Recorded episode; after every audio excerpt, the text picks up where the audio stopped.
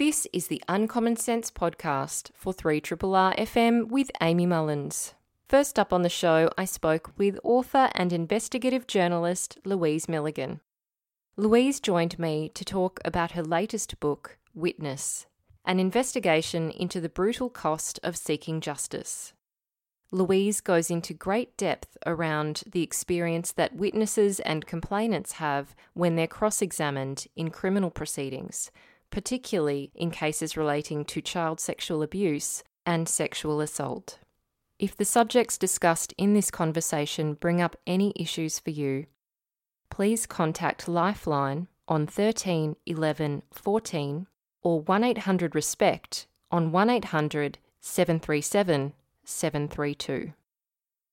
Then I spoke with Professor Mary Louise McLaws, epidemiologist at UNSW and member of the World Health Organization's advisory panel for infection prevention and control preparedness and response to COVID 19.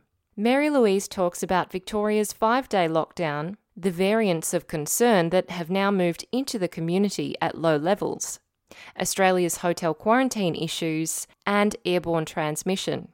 We also discuss what needs to happen for Australia to achieve herd immunity against COVID 19 through vaccination. Then, finally, Hong Kong based lawyer and author Antony Dapiran returns to discuss the ongoing political crackdowns in Hong Kong that have resulted from the introduction of far reaching national security laws in 2020.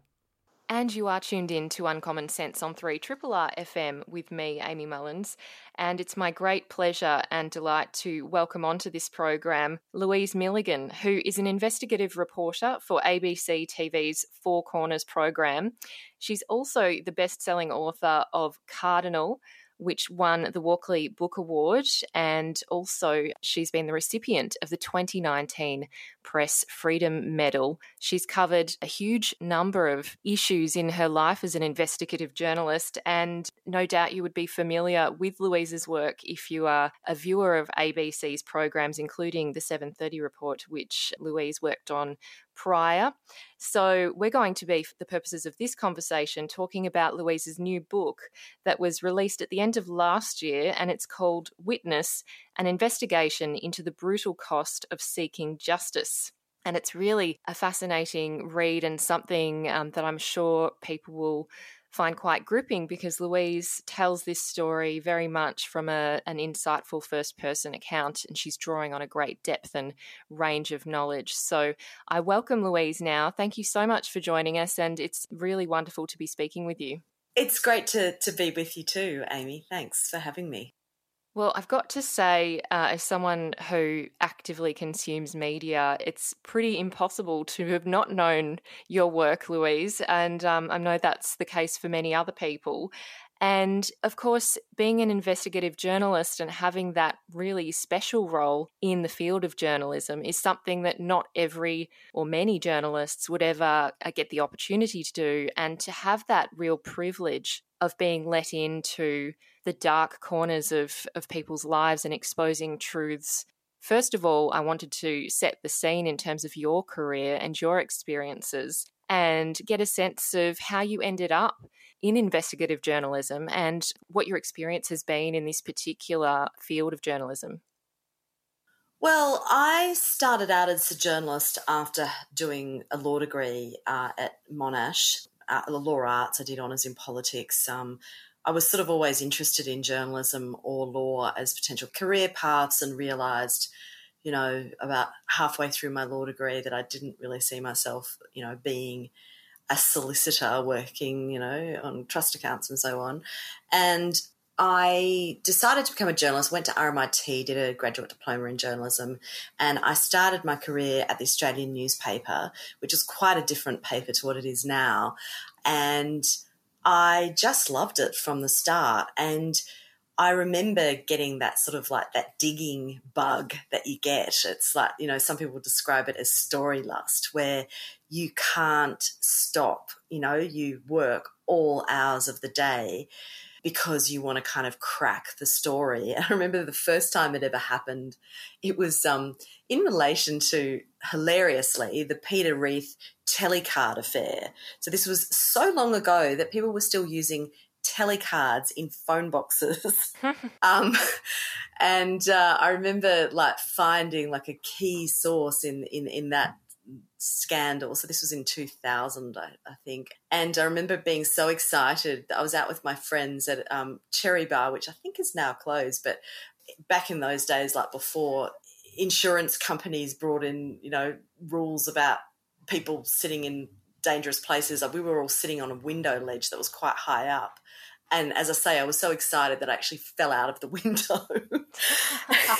and, but I, because of my law degree, you know, which I sort of finished under sufferance, um, but I'd always been interested in the policy issues around law and in the, um, you know, the sort of issues around justice and also in people's stories.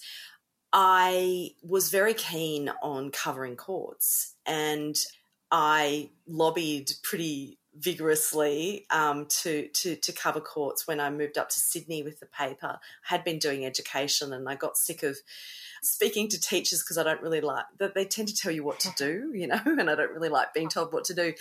And um, anyway, I started doing courts, and I covered some of the biggest murder trials of the day, and like big cases like the Rene Rivkin mm. insider trading case and I, you know the um, Janelle Patton murder inquest on Norfolk Island and so on.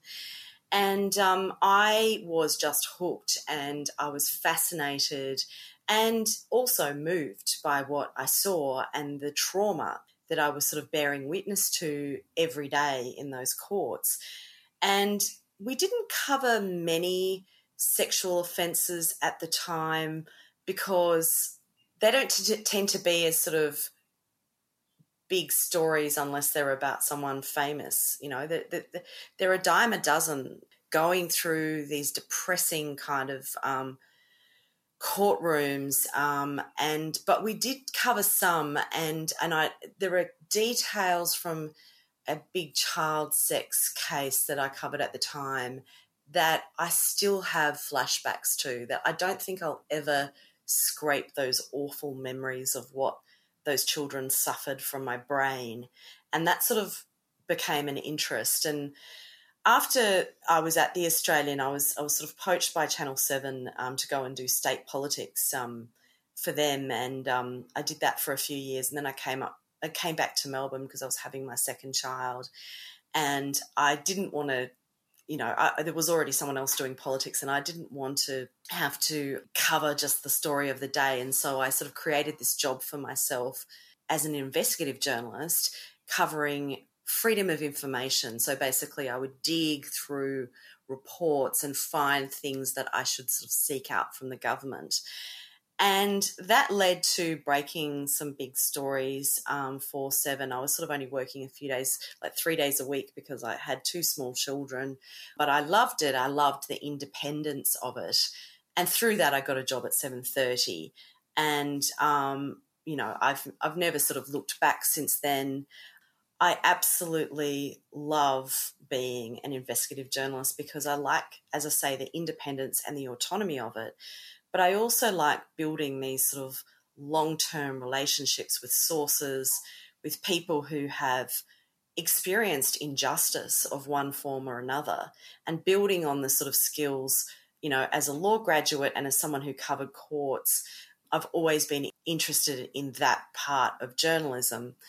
And that's what sort of like led me to the Child Abuse Royal Commission, which I started covering in about 2015. And that led me to George Pell, who mm. was, you know, the big story of that commission.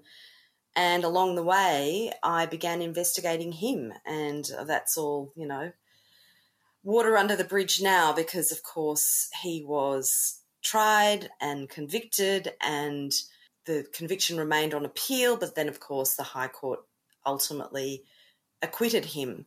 I was a, a witness in his case because I was what was known as the witness of first complaint, which is the first person in the world that one of the complainants who said he abused him as a child had told about their experience.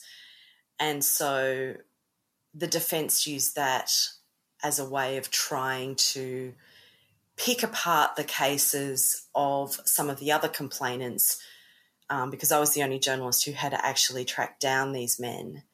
And therein lies the whole sort of basis for witness, which was one of the most excoriating experiences of my entire life being cross examined for a day by Cardinal Pell's defence counsel, Robert Richter QC.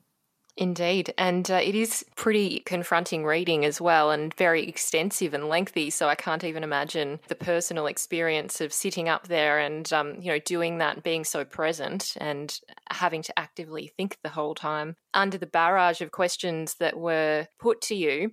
And we will get into the detail of that, but you did just mention before about the fact that you were the first person that one of these complainants told in terms of the alleged abuse that they had suffered. And so, you know, you were clearly in a position of trust and also seemingly in a, a, really important position of trust because people spoke to you about these experiences in their lives that were really dark and had followed them around for their childhood and into their adulthood. And uh, many of these people hadn't actually revealed these alleged instances of abuse to many people, if not anyone at all which as you say in this book is not uncommon to you know have this very long delay of reporting an alleged sexual abuse in childhood so from that perspective of being in a very special position of trust. I mean, it probably is not a coincidence that people chose to speak with you, Louise, because they felt that they could trust you as a journalist. How did you navigate these kind of relationships when you're dealing with people who are in a very vulnerable situation? I think it's always being mindful of the fact that they are in a vulnerable situation and that it's very difficult for them to speak about their experiences and allowing them to speak in their own time and in a way that they feel comfortable. I am a big advocate of trauma informed journalism.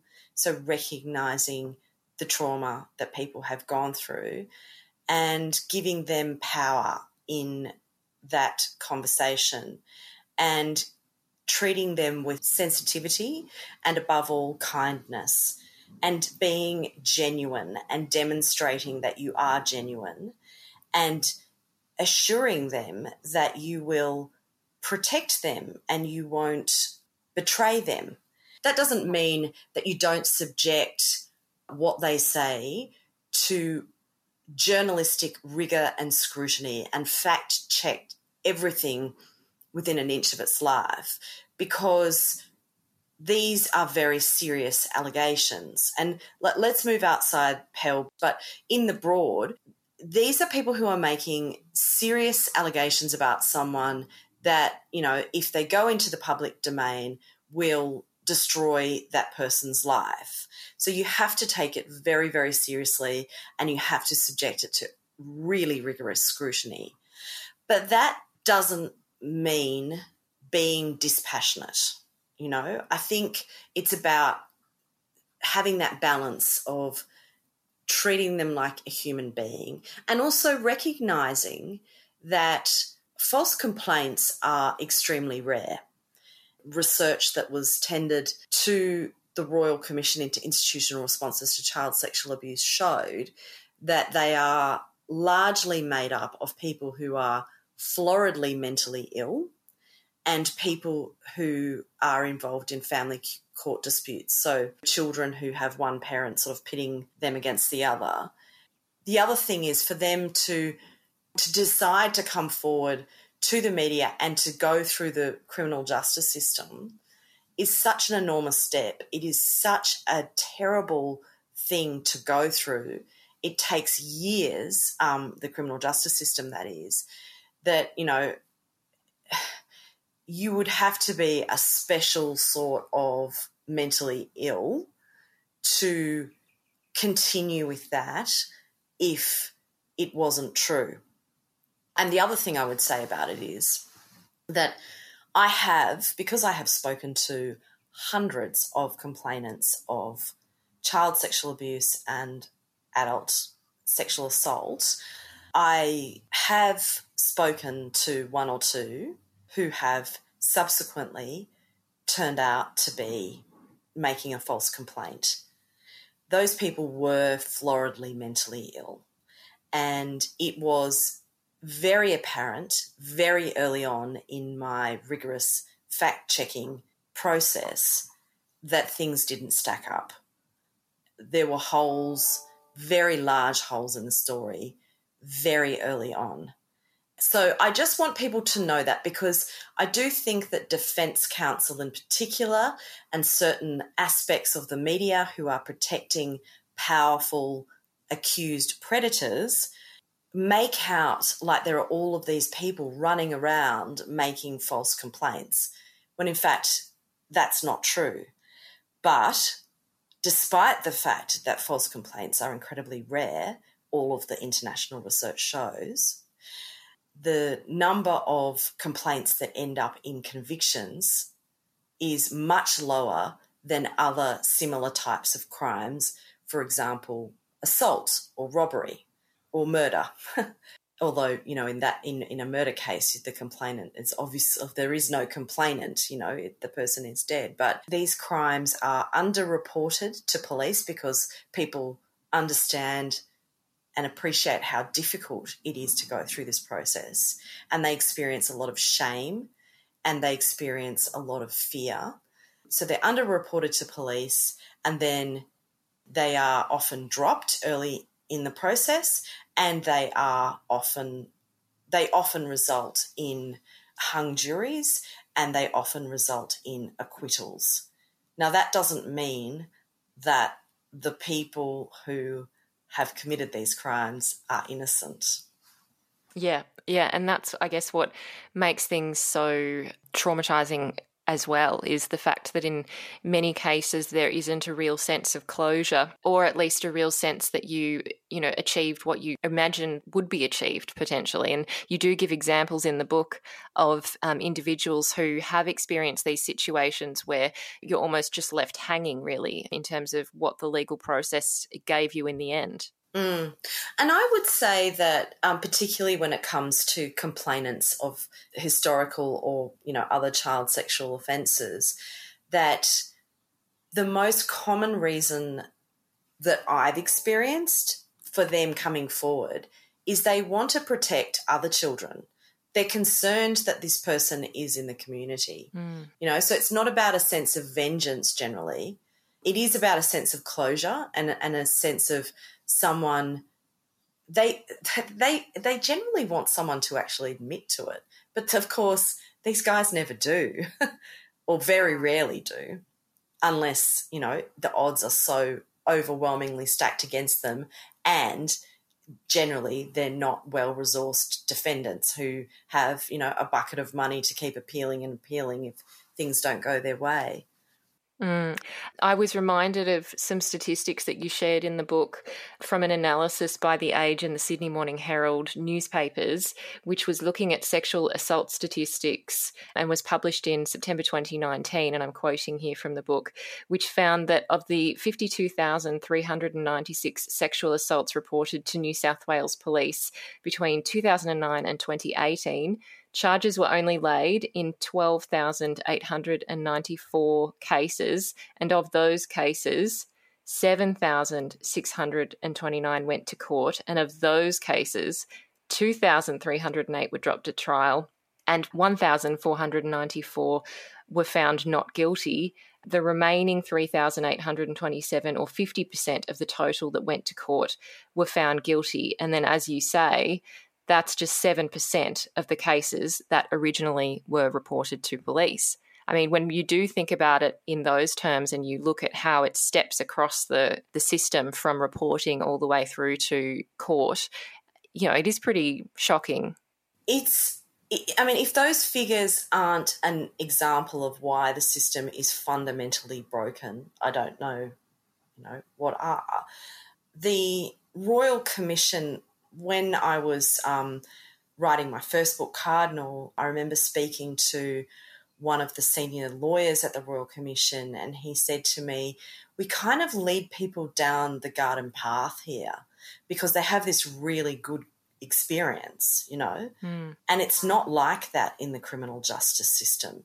And he felt quite guilty about that because they were respected and loved in a way in that environment. I mean, I was really struck by it the first time I went to Ballarat to listen to the hearings in the Royal Commission and there was just this sense of a community and you know an institution wrapping its arms around people who had been so afraid to come forward and who, you know, some of whom had never told anyone um, about their experience before they got up there and, you know, gave their evidence and were still doing it under a pseudonym because for some reason, the victims of these crimes get tarnished by the crimes and they are subjected to disbelief and gaslighting. Mm. I remember that day so well because I had just come back from the executions of Myuran Sukumaran and Andrew Chan in Indonesia, the Bali Nine guys. I was very traumatized by that experience, covering that for many months. And I yeah, I mean, I had had to sort of actually sort of seek counselling because it was so upsetting. And I remember coming back and my boss saying to me, How would you feel about going and, you know, covering the Child Abuse Royal Commission? And uh, because I had grown up Catholic and had left the church, but had always had an abiding interest in these issues.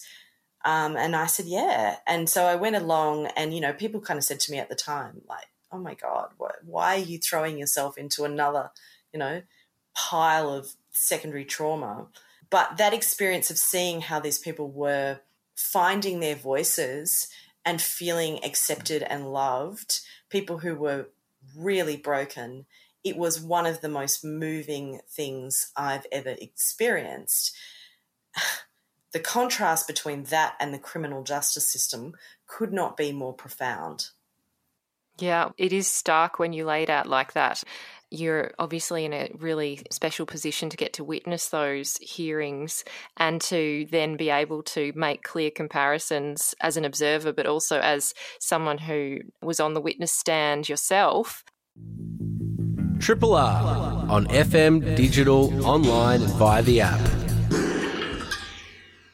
this segues perfectly into some of the key issues around the criminal justice system and how complainants have been treated and are treated, particularly under cross examination. And you go into great depth about this and you look through court transcripts and, in some cases, court recordings where that's available.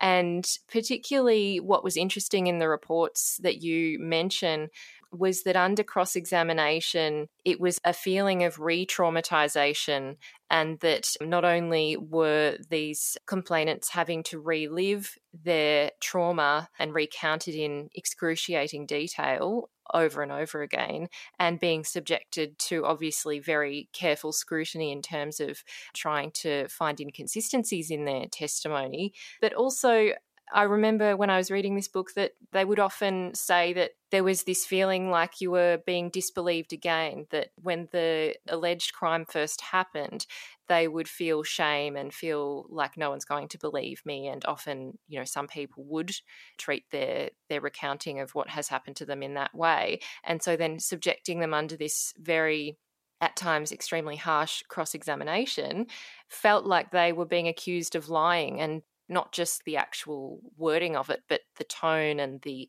actions and the body language and the court environment, it seems to add a lot of trauma to the situation. So I'd love to get a sense from you about the cross examination process. Which you do go through in great detail with many examples in this book, and to share with us what is it about this cross examination process, particularly the main actors, the judge, the barrister, and of course the complainant. And what is it that makes this so re traumatizing?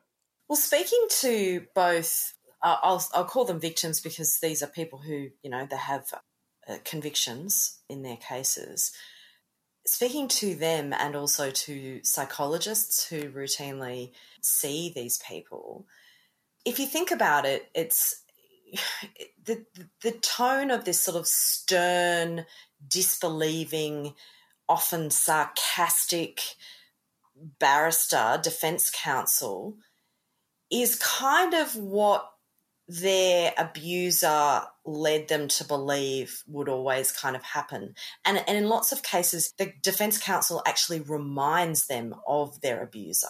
They feel like they're being abused again because they were threatened, they were told they wouldn't be believed, you know, they were sort of isolated from their community, they're up there alone. And all of the sort of fears that they had about coming forward are being played out. And that's happening at the same time that they have to relive the worst thing typically that has ever happened to them in their lives that they haven't really spoken about very often in their lives. Like, you know, often they might have told a friend here or there, but they haven't gone into the detail they'll have told the police, but the police are actually pretty good now at trauma informed policing when it comes to victims of sexual crimes. They've come a really long way. The bar has not come a long way at all. so barristers will routinely tell you, "Oh, in the bad old days they used to beat up the witnesses and it was terrible and all that sort of thing." But we've we've we've moved on from that. Juries don't like it and all that sort of thing. Well, why is it that victims are routinely telling the Royal Commission, law reform commissions, the Victorian Parliamentary Inquiry, psychologists, friends, journalists, me, you know, that it is still happening. And why is it that the transcripts show that it's still happening? And, you know, the audio, as as as you mentioned, I mean, I've got the audio of an entire cross-examination of a 15-year-old that's in the book, shows that it's still happening. They are speaking to people in a way that no one else speaks to anyone in any other forum in society. I mean, uh, the only other example that I can think of where you are disparaged in this way or humiliated is Parliament. But there's a sense of, you know, it being a bit sort of jovial in that in that kind of forum. Yeah. And also when when someone's being grilled in Parliament, it's not about them being raped as a child you know mm. it's unbelievable that that defense counsel continue to get away with it and there are as i talk about in the book legislative protections theoretically in place in section 41 of the evidence act which um, prohibits improper questioning. Now that improper questioning goes to tone as well as substance you know and i think it's like harassing and belittling type of tone. Well I'm sorry, but when I had my own cross examination, the tone was harassing and belittling the entire day. It never stopped being that. And it's true that the magistrate did intervene on a number of occasions, and the Crown prosecutor also intervened occasionally and did invoke Section 41 of the Evidence Act. But I mean, really, if they were sort of really pulling him up on his tone, you know, the interventions never would have stopped. And I think that that's also part of the problem that that Crown prosecutors and judicial officers get worn down by defence counsel who just are relentless. And, you know, I spoke to members of the legal profession who said, and, and this has this has been raised in forums like the Royal Commission and law reform commissions, etc., that um, judicial officers are concerned about appeal points being raised that they might have an apprehended bias against the accused. That is what happened in the Pell committal proceeding, despite the fact that I would say that the magistrate acted with absolute integrity and fairness from everything that I saw. So it, it's difficult and Crown prosecutors, some of them like to play a low profile type of game where they kind of like give the defense enough rope and let them hang themselves. Um, and so they want the jury to see the complainant or the witness being bullied and to feel sorry for them. Mm. So I spoke to one victim who told me that, you know, she was told by the Crown prosecutor that basically he let the defense counsel go because seeing her distressed and she was so distressed that she was having nosebleeds was actually valuable to his case as a prosecutor. And prosecutors have also told me that that you know there's nothing worse than a wooden victim so sometimes you just let the defense counsel go so these poor people who are reliving this awful trauma who have no legal defense of their own are like lambs to the slaughter in this process. And that's why one of the key reforms that I advocate for in witness is people, complainants of sexual crimes, having a lawyer in the court, someone who can explain the process to them because so many of them have no idea and the prosecutor is not acting for them and they don't understand that. I mean, I had one young woman I spoke to who was, you know, she was a really great young woman who she had secured a, a conviction in her case but had been really been through the wringer with the defense counsel, a, a, man who's quite notorious for, you know, going hard on witnesses and is quite proud of the fact. And um, she was saying to me, Oh, my lawyer, talking about the prosecutor. So no one had actually explained to her, or it hadn't become clear enough to her, that, that the prosecution is not acting for you. They are trying to prove a crime beyond reasonable doubt.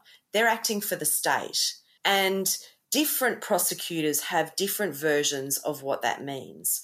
Some of the prosecutors that I spoke to, I will say, most often the women, see it as they have more of a role to make sure that their witness is properly prepared, that they don't just come in five minutes beforehand and, you know, give them a ticker box sort of this is what you have to do, that they, they go through everything with them. But a lot of them don't do that.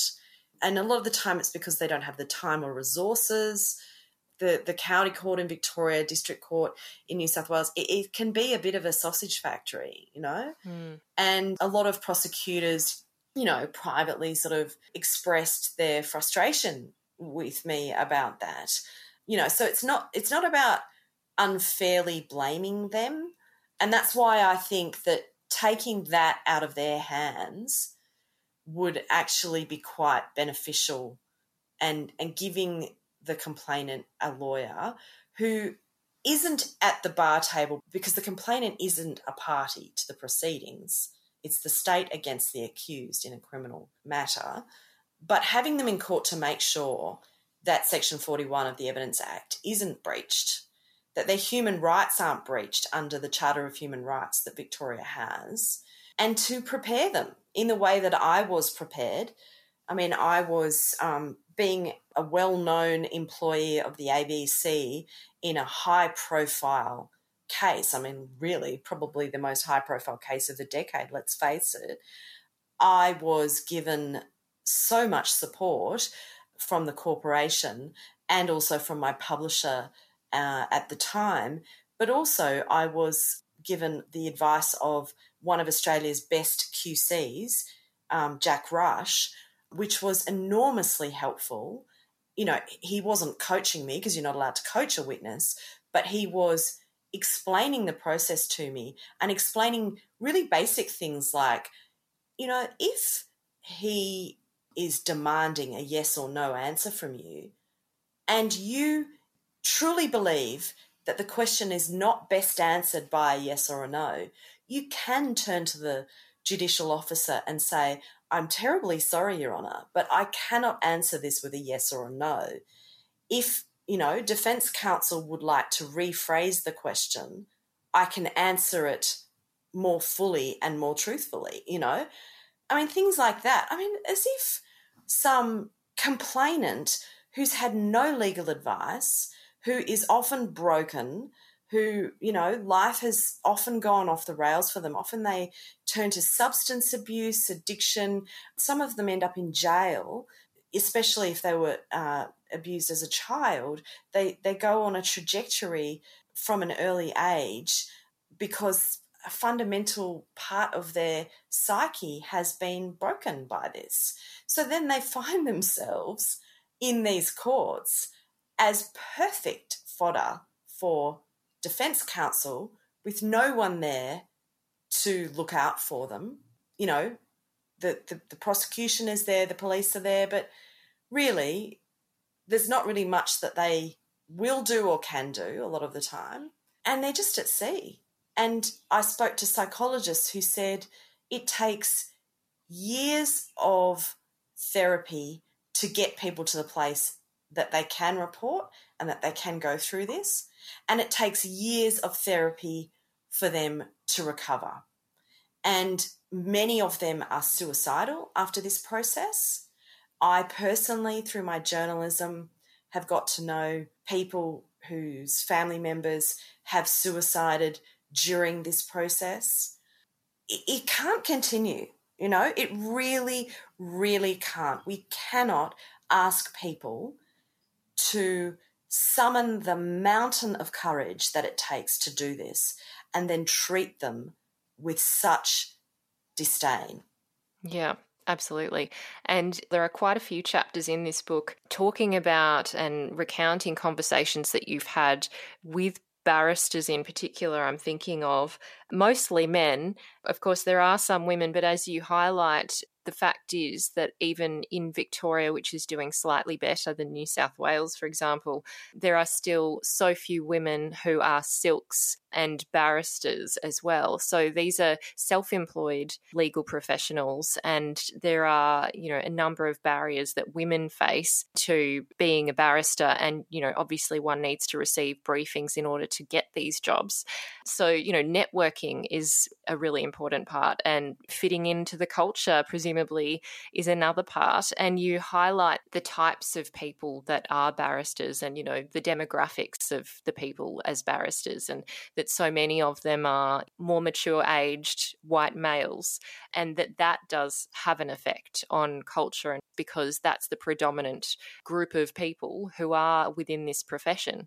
So I'd love to get a sense from you in terms of the barristers that you spoke with, what was the kind of range of barristers in terms of their response to your questions about, well, don't you feel like maybe you're not being fair on these people? don't you think maybe there's a different way, a different approach that you could take to get the same outcome? I think typically, as I mentioned before, they would all tell you that things have moved on and juries don't like it if they behave like this anymore. But some of them were, were sort of more honest about it. And the thing that really fascinated me was the trauma that they themselves suffered the unmet trauma, secondary trauma of hearing and seeing these disgusting things over and over again and how they just kind of buried it. And a lot of them admitted to having a drinking problem and talked about high profile barristers who had drinking problems, like one who was, it was repeatedly volunteered to me, drank half a bottle of scotch a day and started before he actually went into court to get him to the place where he could bully people in the way that he does. And in terms of the gender sort of breakdown, there are more men aged over 50 in Victoria at the bar than any women. And in New South Wales, there are twice as many men aged over 50 than any women. And they came through at a time where there weren't these uh, legislative restrictions on what they could do and say. And there was one barrister that I spoke to who talked about, you know, the measure of whether you'd done a good job was whether the complainant threw a Bible at you. Like, how many Bibles have you had thrown at you? So, even though things have changed from a legislative sense and from a, you know, the courts you know, have much more rules around what you can and can't do. And a lot of these guys say, oh, it's really hard to get a conviction now. Well, that's just not true because the numbers don't bear that out. But even though those things have happened, if you have come through at a time where really terrible behavior towards a witness was perfectly acceptable and all part of a day's work, then I think it's really hard to kind of turn that ship around and and I think a lot of the time that they aren't actually aware of what they're doing but also they don't belong to an institution like you know for example Victoria Police where you know they have people coming in and they regularly are trained about better ways of treating people who have been through trauma. They don't see it as part of their jobs they work for themselves. Um, they do have what's known as CPD, continuing professional development, but they don't have to choose to do anything about trauma or sexual assault or anything like that. They just have to have a certain number of points that they can say that they have done for the year.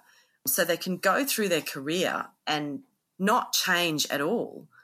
And I think, you know, from a gender point of view as well, I, I'm look, I I really think it's important to note that, you know, women aren't necessarily like, you know, darlings towards um, towards victims, and men aren't necessarily awful.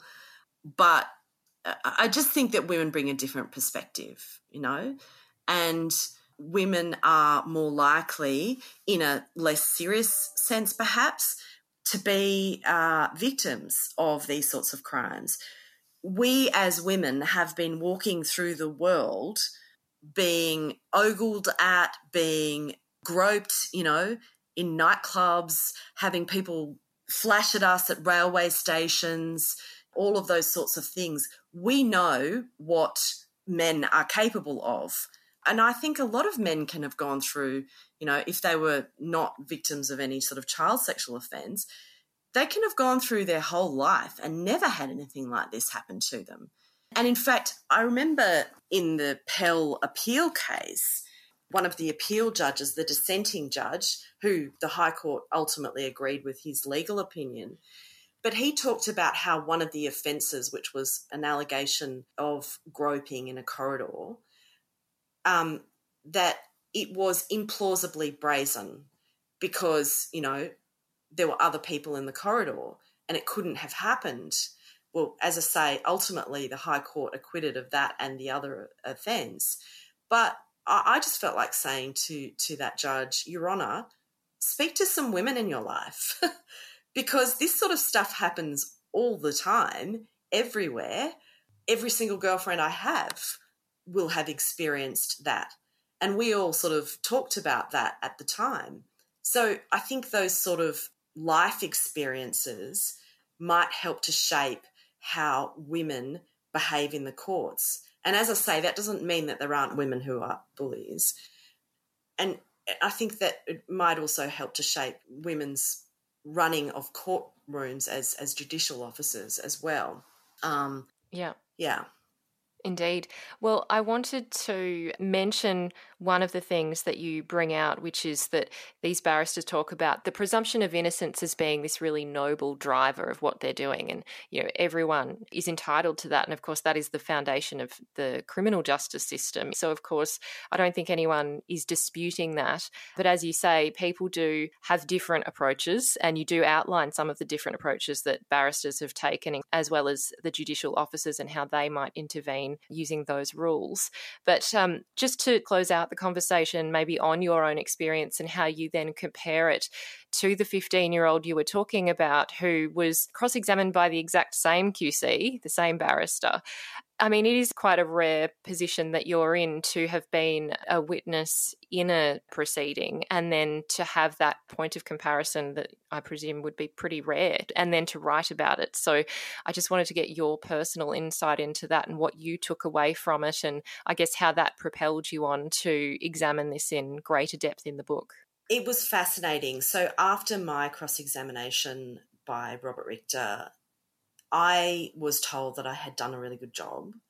And, you know, I feel like he didn't get the better of me. But the next day, I mean, I've said this many times. I lay in bed and I felt like I'd been hit by a truck. I couldn't get out of bed. I couldn't get up to get a glass of water. I was humming with trauma. Um, and it was sort of like this trauma that I wasn't lying there going, oh, he did this and then he did that. I just, it was like a physical experience. And that was such a politicizing moment for me. And I just thought, I have to write about this when I recover from this and when, of course, this case is finally dispensed with. Not about Pell, you know, I've already written about him, but about what this does to complainants and victims.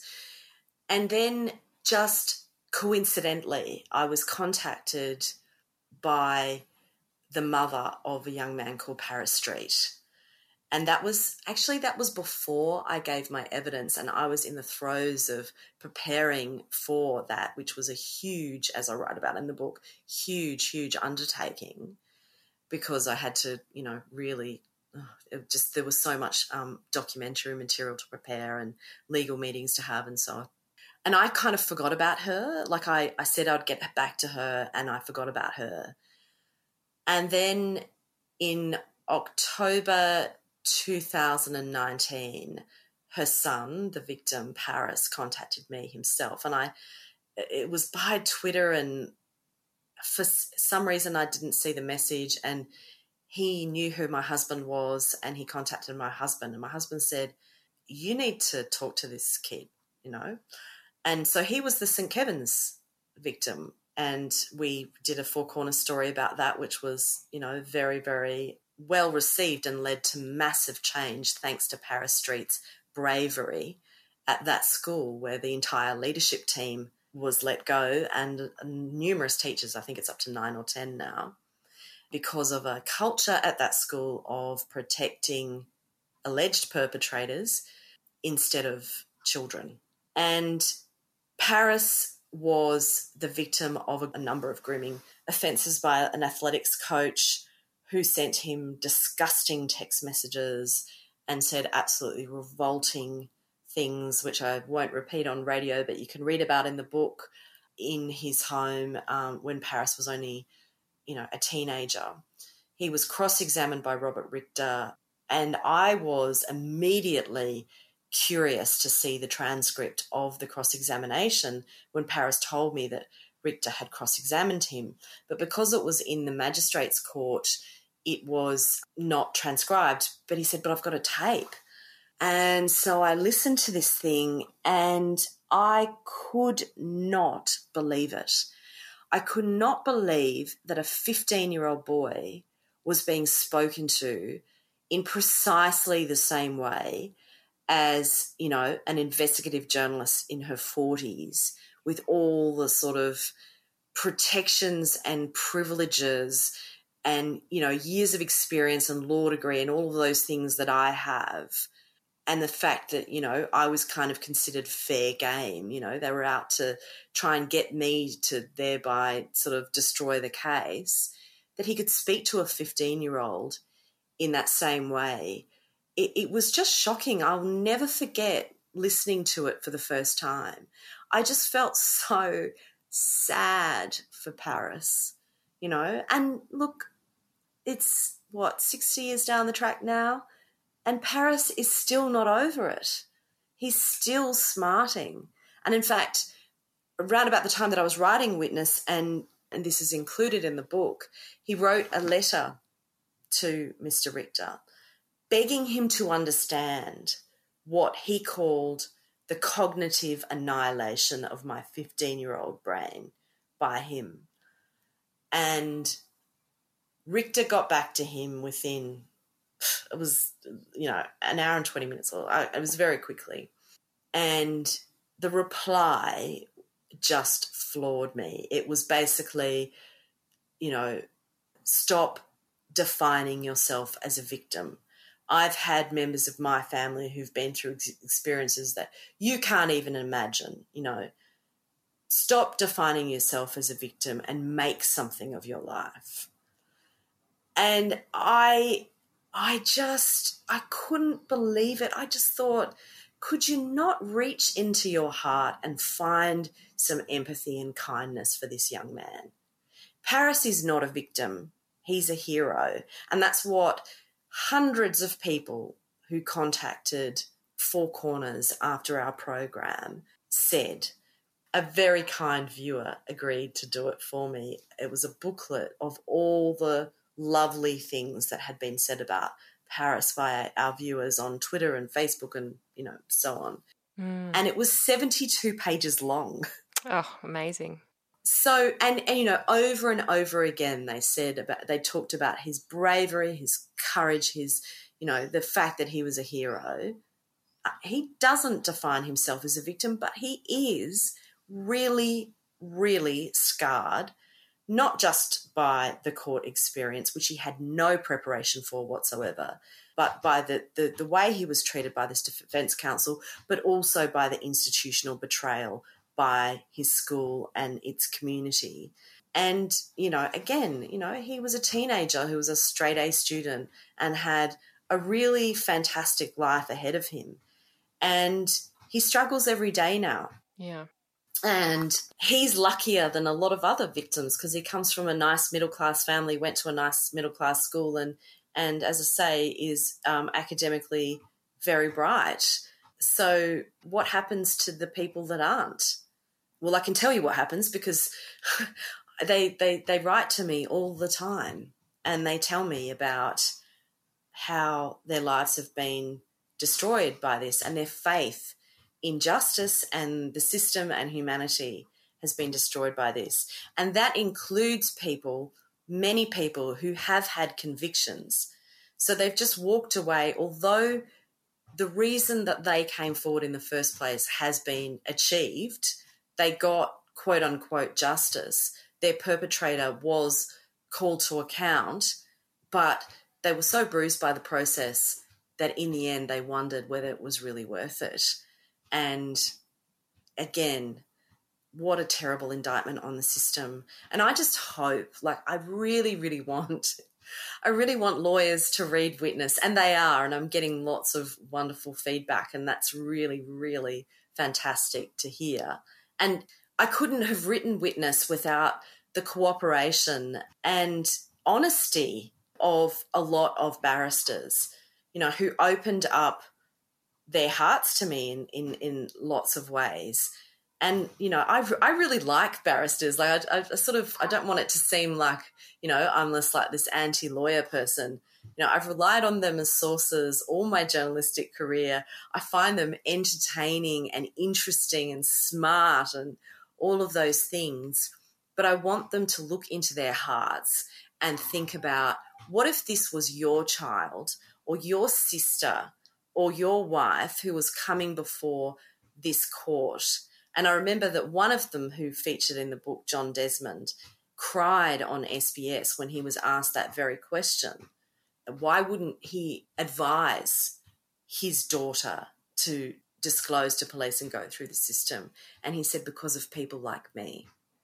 Yeah, I remember seeing that at the time, and it was a really striking exchange. And I've got to say, it doesn't come across that you hate lawyers or barristers, that they come across as very endearing characters who have really interesting interests and, and ways of interacting and engaging with people. So I found that of real value that you were able to to draw on them and to draw on, as you say, their honesty about how things do run, and of course the other people involved in the legal system that you also spoke with in this book Louise, I don't think it would be an understatement to say that you have to read the book to really get the full picture of what you've done here, which it's just so extensive and so wonderfully engaging. And it's obviously a call to arms and action um, in terms of things that can be changed. And that is another thing that we've mentioned here that is also drawn out in the book. So I want to say a big thank you to you for your journalism, for this book, and for your time here today. And um, thank you so much for doing this work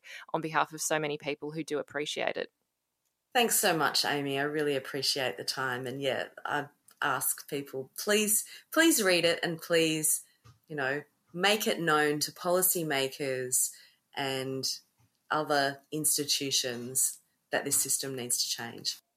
Mm. And I should just mention that it won the People's Choice Award in the Victorian Premier's Literary Award. So a big congratulations on that. Another great endorsement of this book. Yeah, thank you. I'm really, really grateful to everyone who voted for it. I think, you know, this community are very grateful and loyal people. So um, it was lovely to win that award and, uh, yeah, have that endorsement of work that is very close to my heart. Well, thank you so much, Louise. Thanks, Amy. This is a podcast from Triple R, an independent media organisation in Melbourne, Australia. To find out more about Triple R or to explore many more shows, podcasts, articles, videos, and interviews, head to the Triple R website, rrr.org.au. So I'm very, very pleased and grateful, I've got to say, to be speaking with Professor Mary Louise McLaws, who is an epidemiologist at UNSW and a member of the World Health Organization's advisory panel for infection prevention and control preparedness and response to COVID 19. And um, I'm going to be talking with Mary Louise about all the latest COVID 19 developments. And there are many, I'm sure you're aware. And we'll be covering a vast range of topics, including the lockdown we're currently in, in here in Melbourne and Victoria more broadly, the causes, of course, of that, which is uh, the UK variants escaping from hotel quarantine, not just in Victoria, but also in other states, and what that means uh, in, in terms of the future of hotel quarantine. And we'll also be talking about vaccines and the rollout rollout here um, and the federal government's role as well as the state government's role and the mix of vaccines that we currently have and whether that will really uh, achieve herd immunity herd immunity through vaccination and what we need to do in order to achieve that herd immunity which is a very kind of critical goal because it means that we might get back to some sense of normalcy one day and hopefully um, not have to resort to short lockdowns when um, things do start to get out of hand. So I welcome Mary Louise now. Thank you so much once again for joining me. It's just really great to have a chance to speak to you again. It's a pleasure to be with you and your listeners. Well, I've got to say, uh, Mary Louise, that I know um, you have a vast experience um, in depth and also breadth. So I do want to make sure we touch on um, those topics that I've mentioned because they are all things that um, you're very much across. First of all, um, given what is so immediate for so many Victorians right now, we are currently in a five day snap lockdown. Um, this is something which was announced to us on Friday at around midday or just after by the Premier and obviously the Chief Health Officer, Brett Sutton. Um, now, this is something that I know many Victorians uh, would be really disappointed about because um, so many people are a little bit scarred probably from the last very long lockdown, which was about oh, I don't even know now, months and months really, um, of people staying at home under very harsh lockdowns. That said, um, it does appear that this lockdown is warranted based on the facts and the information that we were given about hotel quarantine and this Holiday Inn cluster. Um, but first of first up, I wanted to get your take on hotel quarantine in Victoria because of this uh, outbreak and this subsequent cluster. Because the first case we just saw in Victoria of the UK variant escaping from hotel quarantine was not actually from the Holiday Inn. It was from, I think it was the Grand Hyatt. And that was actually a, a really interesting case because it was um, the suspected transmission was the fact that two separate rooms, people in two separate rooms, opened their doors at around similar times to collect their meals, and that the viral load in one of the rooms that had I believe, three infected people in there, um, was apparently so strong or so um, significant that it actually went into the corridor uh, and then somehow subsequently infected another person. I'm not sure if that is still the uh, the view because we haven't really revisited that case, given it doesn't seem to have resulted in too many further um, subsequent community cases. But um, what are your thoughts, first of all, on that first case that we did see that saw a very late night press conference from Premier Daniel Andrews and his team? So, since June 5 last year, the World Health Organization committee that I have that develop um, evidential based infection control guidelines included not just about masks, but about the importance of airflow change. Uh, so it is not a surprise or should not be a surprise to anybody who is uh, on any of the committees, be they uh, federal or state, um, that so they should understand about airflow change in hospitals. So if you understand the importance for airflow change in hospitals, because not every Australian hospital was built with um, the ability to have good uh, ventilation, uh, they've then had to run around and improve their um, air conditioning uh, systems to be able to cope with a normal level at 10 litres per person or patient um, per hour, and on a COVID ward, 12 litres. That means that 12 times, or about around about that, um, uh, there's a, a, an airflow change that will clean out all tiny suspended aerosols in the air and replace it with fresh air. So that's a very high level, 10 litres, if you don't have a COVID patient. And I would defy any um, hotel to be able to reach that level without doing some changes. And they should have known this that um, these hotels were a good idea for an emergency, but not for a continuous program because um, I spoke with an expert on airflow change from Hong Kong and uh, uh, asked him what his experience was um, around the world. And he sits in his hotel rooms and and um, works out how much airflow there is in his room. And he says that mostly uh, hotels have about eight uh, liters um, per hour.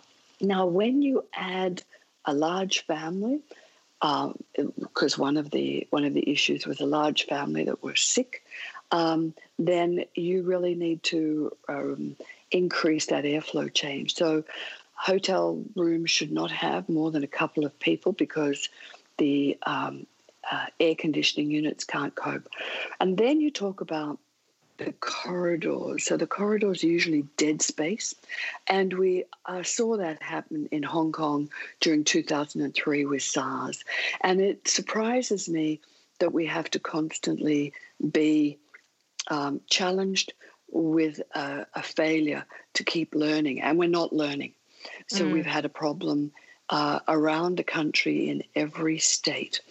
And it's because um, to learn would require a certification of every single hotel for their rooms uh, to, and a certification of how many people could be in those rooms to be able to reach 10 litres per person per hour and the corridors because so those two people on opposite sides there should never be anybody on the opposite side of the corridor uh, when you have the possibility of travelers acquiring COVID, still looking okay, but developing um, uh, a viral load. That means that they're exhaling a lot of particles uh, before they become known to um, the authorities in the quarantine hotel. Because remember, the travelers only get tested twice on mm. day two and day 10 and they should really be, t- and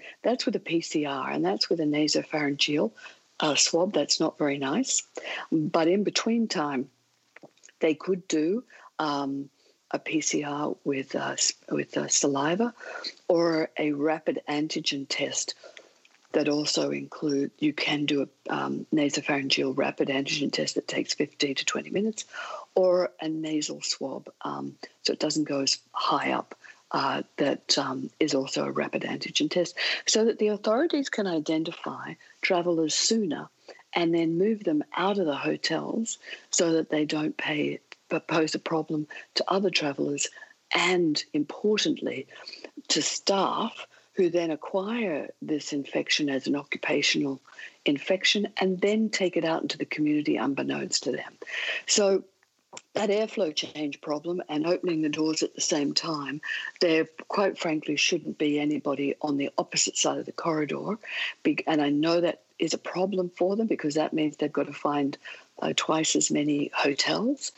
But once you have somebody on the opposite side of a corridor, that is probably less than two meters. And we know uh, influenza particles can travel around an S bend at 2.6 meters. And that was found in a ferret model in about 1941. So it's not mm. like this is a surprise. Scientists do know this. They're either not on their advisory committee or they are not being listened to because we know this. And you have to have to design return travellers to come home. We need Australian and residents to come home and family members. Um, you know, morally and ethically, but we need to do it safely. So uh, we can't. And the next best approach would be to do them every staggered room on, across the corridor. Still not good enough because that corridor is basically dead space. And they could put, and I think they are now, putting in some engineering to filter out the air. So there are things called um, uh, HEPA filters that are used in uh, hospitals to filter out the air. Uh, but nevertheless, um, I'm not. I do not understand the reticence of the federal government to take this over because uh, federally they do uh, they are supposed to look after borders and this is a border issue and the federal government should take this over and all states and territories come together and share what they have learnt as um, as they've gone along, what worked, what didn't work, and uh, develop best practice. Mm. Well, there are so many federal policy touch points to this issue. It isn't a state issue, um, although delivery of it is currently up to the states, and in some cases, um, they are better prepared or versed to be able to do some of the delivery. Um, it should obviously be there should be some coordinated federal approach at the very bare minimum. Um, it does remind me that there's been a great deal of criticism of uh, one particular uh, health body, the Commonwealth's Infection Control Expert Group. And this isn't new criticism, this has been something that happened all throughout 2020. Um, I'm aware that the Australian Society of Anaesthetists have been advocating, as also has the AMA and a number of other scientists, professors, and doctors throughout 2020, about the issue of needing to formally recognise that aerosol transmission is not just possible, um, but that, that it could be a significant mode of transmission. And that with these more infectious variants like the UK variant, although there's dispute around just how much more infectious it is, um, there is this question about um, that body, which does provide advice to AHPPC, and AHPPC, you know, obviously play one key role and also involve a number of the state uh, chief health officers and chief medical officers and the federal chief medical officer as well. So I wonder whether that is something that has also been missing, and for example, whether um, the the Australian Society of Anaesthetists as just one group um, are valid in their criticism to say that it's time for the ICEG to abandon their outdated views about the transmission of COVID. This is a quote from them when the number of experts agreeing about aerosol transmission is increasing as rapidly as the virus. And then we've also seen in the last day that Professor Brendan Crabb from the Burnet Institute also said that he thinks there's been, quote, a recalcitrant attitude towards accepting that airborne transmission is a significant mode of transmission. Do you think that, given what you've just told us about airborne transmission and also the deficiencies in a hotel as a structure to you know combat that type of transmission do you think that we that's missing that that an adequate scientific acknowledgement of the significance the potential significance or actual significance of airborne transmission um, is needed and that the reason why that may not be happening is that it does have substantial implications including that maybe hotel quarantine isn't appropriate and that maybe N95 masks would then be or should be mandated across all staff who are in those corridors, for example? Okay, so um, many of us have been advocating for uh, the acceptance of opportunistic airborne spread uh, since the beginning of uh, hotels being used as quarantine um, uh, stations. WHO was criticised initially by um, a scientist from Queensland saying that we had not accepted air airborne spread, and that's that's not exactly accurate. The um, guidelines we were developing were for hospitals, and uh, airborne spread was uh, very obviously included in that. But what um, the group that criticised WHO didn't understand was that the guidelines were, were couched within the environment that the hospital needed a minimum of 10 litres per patient per, per hour, a minimum. So when you have that, you don't have the buildup of tiny little particles, and uh, you you have much less risk of uh, inhaling it. And surgical masks if they if you not the ones and that go around the ears they don't fit very well but the ones that tie behind your head uh, should provide sufficient um, uh, protection for uh, people in hospitals and we did say that they that anyone that was in a covid ward must wear a um, an N95 and goggles. So uh, that was a misunderstanding on their part, but because they assumed that we were not accepting this in the community, but we were writing guidelines for hospitals. And then, of course, Australia was really about the only country, Australia and New Zealand, looking at um, return travellers. And of course, there was Singapore.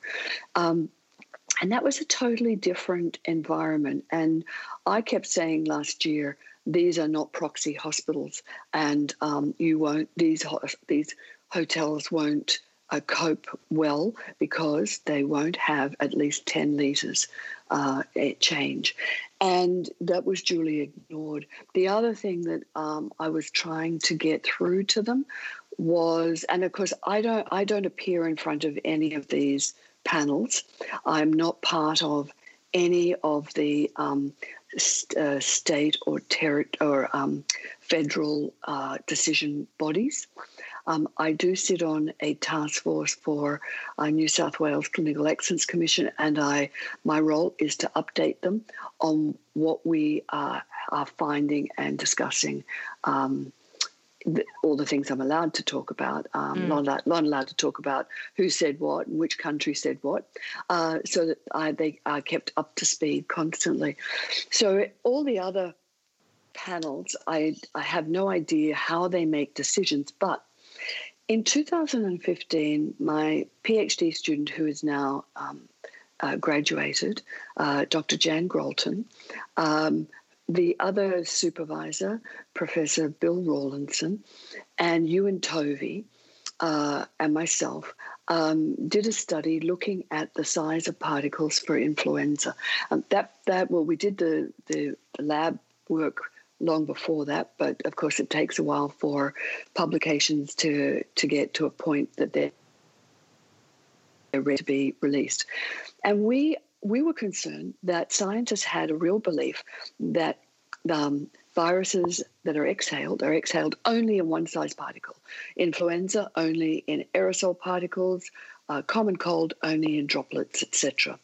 And we wanted to identify whether that was true. We had no no, no um, decision either way because I'd been um, uh, uh, employed uh, by the, the then chief medical officer to identify the evidence of guidelines to protect healthcare workers during pandemic influenza. And this was one of our um, uh, lab t- tests that we did after I presented to the then chief medical officer that um, there was no evidence to suggest that influenza was only one size particle, which then goes to how do we protect people. So the lab test identified that in fact flu and other respiratory infections of patients that we tested produce both size particles. And why this is important is because SARS in 2003, after the, um, did did some studies as well, and they identified a similar thing. So there's been a flurry of new work done, not just by our little lab one, but by other people, particularly in Hong Kong and Asia. Um, they're right onto this, uh, and they too um, identified that viruses can be expelled in both size particles. So to think that uh, SARS-CoV-2 only is droplet is foolhardy because that suggests that we're always okay at about 1.52 meters. And that's not true. Um, certainly, we're safe out in the community outside with when we're asked to wear a mask or without a mask to keep our distance. We are quite safe. We've got um, airflow around us outside. We've got heat and relative humidity that um, may be detrimental to the large size particles. They fall fast. And even the smaller size particles, they dissipate rapidly. It's when they don't dissipate rapidly inside corridors of quarantine hotels, inside restaurants, inside quarantine rooms, that you have what I would call opportunistic airborne spread. Absolutely. There is no doubt about this. So for any Australian panel to not accept this has not kept up with the literature. And it takes a while to keep up with the literature. You can't just have half a dozen people on a panel thinking they can read all of the information. At WHO, we have a group from Harvard University, Imperial, Oxford, etc., going through the evidence, coming to our group, presenting the evidence to us, and then we make decisions about what the evidence based on uh, top quality um, science or on what we call precautionary principle, where the evidence is equivocal, and so we go for let's be careful. And of course, then I've got my experience from uh, examining how healthcare workers got SARS in 2003, and of course, my my um, PhD student, Dr. Jan Gralton's um, work in looking at uh, making uh, infection control um, guidelines uh, as safe as possible and as evidential as possible uh, for uh, the then uh, pandemic influenza that we were expecting. So it takes a cast of thousands to develop really good a body of evidence, getting rid of all of the very poor evidence that's been um, published to date. It's very hard, of course, to develop science around uh, good quality evidence if you're going to use human beings. Can't use randomized controlled trials. They're often very um, unethical. So we got the body of evidence together, and and you do get airborne um, um, transmission in these uh, places like restaurants. That's why I've constantly reminded the community and hopefully the authorities through the community and through interviews like this that um, when there's some circulating virus and you still think it's safe enough for people to go to restaurants and bars and coffee shops, you have to have all the windows and doors open. You have to ensure that you reach at least 10 litres per customer per hour airflow change. Uh, and you still have to protect the workers uh, with um, a mask or uh, and or a face shield if there's a lot of circulation of virus or if there's poor airflow change. Mm. And these recommendations clearly are not reflected um, in our current practices in the sense that you know, we don't um, we have that level of airflow recommended for every single indoor environment, particularly a cafe or a restaurant or a bar when they are open and when we're not in lockdown. Um, and we also do have varying mask rules as well. Um, obviously across Australia, but even in Victoria, you know, sometimes we have mask wearing in cafes uh, when you're not eating food. But of course, many people will just, as I've witnessed, walk in and out of a cafe without a mask on or sit down without the mask on because they're going to eat anyway. And so they think, what's the point in, you know, mm-hmm. wearing my mask for five minutes? Mm-hmm. It does seem like these are, you know, particularly problematic uh, situations because the rules aren't really in effect going to prevent transmission if there is, as you say, that underlying virus in the community that we, you know, haven't identified or that we do know is there, but we're not sure exactly where. Um, sorry, go ahead, Marie Louise. Well, you see, well, you see, you you pointed to a really um, important precautionary principle, and and that says we need to get the public used to wearing masks, and they should be asked to wear masks. For example, on um, transport, and I know that. Uh, Victoria has been very good at that, um, and New, New, South Wales has been really slow to come to the party. Um, so slow that uh, I couldn't understand why, and in public, I, I um, asked for masks to be uh, worn in on public transport regardless of the transmission so that people get used to it. And they don't even question it. They don't have to go from um, not wearing to wearing and change their behavior. But that was uh, incredibly um, stubborn on the part of the um, authorities uh, in New South Wales, and I couldn't understand it because yes, it is annoying to wear them, yeah. um, but um, in buses, uh, so there's a fantastic expert from Hong Kong uh, uh, explained to us about an outbreak in um, China in a bus. Uh, the bus had, and it's not an unusual bus, three litres um, per passenger per hour. That's not nearly enough, and you can't open up the windows. Mm. Uh, we've seen a COVID person being transported um, by a coach um, in New South Wales who infected the driver. That's right. I so, do remember that. Yeah. so it does happen. It's the DER factor, and, mm. and to think it can't happen in the community is, is non-scientific, really. Um, so I was very surprised, and one of the arguments was, well, we can't get the bus drivers to find people or require passengers to wear them. Well, Australians aren't normally difficult to get on with. You tell them a rule, you give them the rationale, and they follow it. So if there is a problem with somebody not wearing a mask, everybody else is wearing one. And we have inspectors for the Opal card that get on and off. And um, if you if your Opal card hasn't worked or haven't used it, you get fined. So you don't expect the poor bus driver to be um, the um, the person that in, uh, ensures uh, that uh, somebody does wear a mask. And worst case scenario, you hand somebody the mask because mm. they may not have it. I mean, in the um, early days of HIV, um, the authorities couldn't understand why young uh, men weren't wearing condoms. And I, we pointed out that because um, I did um, my um, my doctorate in um, in HIV, uh, we pointed out that it doesn't seem expensive to people who've got a job.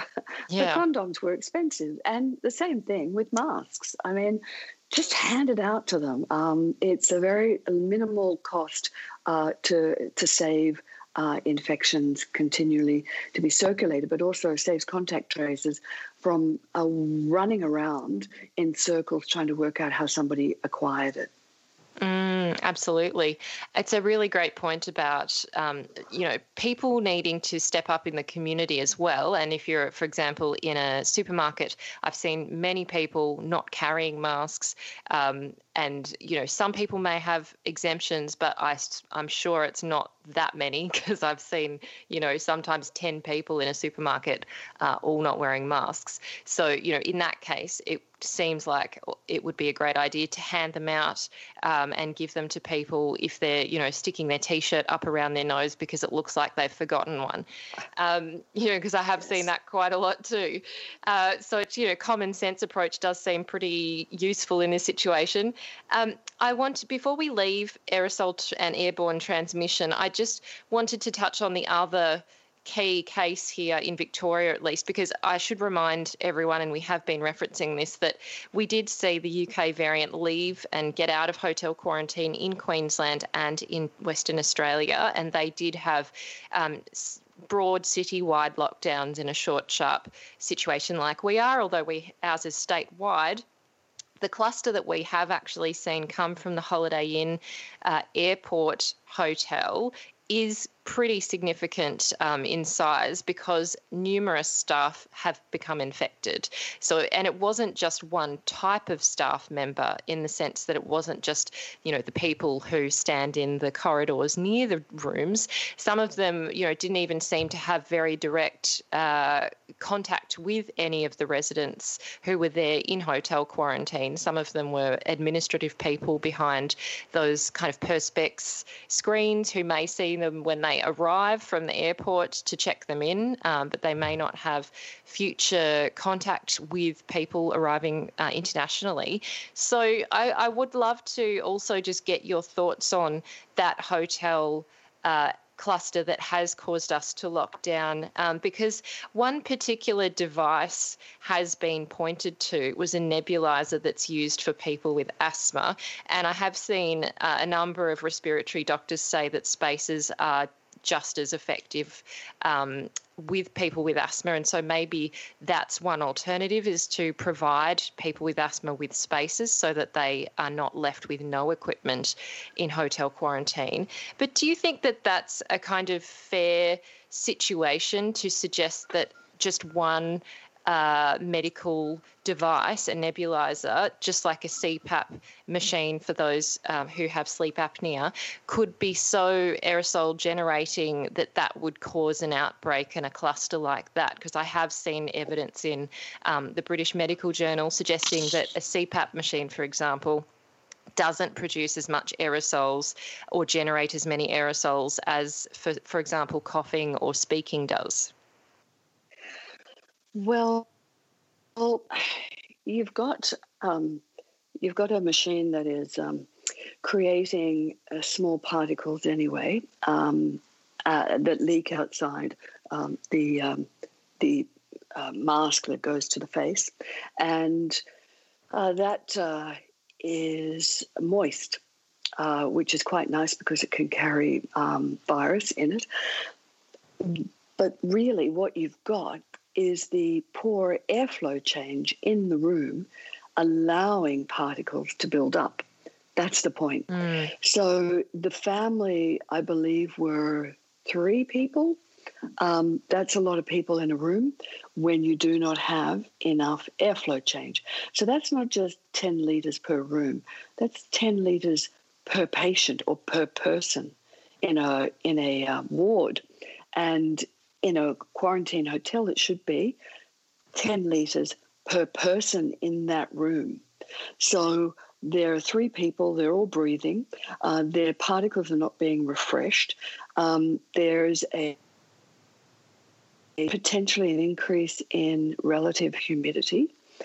And the virus, there's been a lovely scientific paper looking at uh, what um, temperature and humidity uh, viruses like to spread either as droplet or airborne.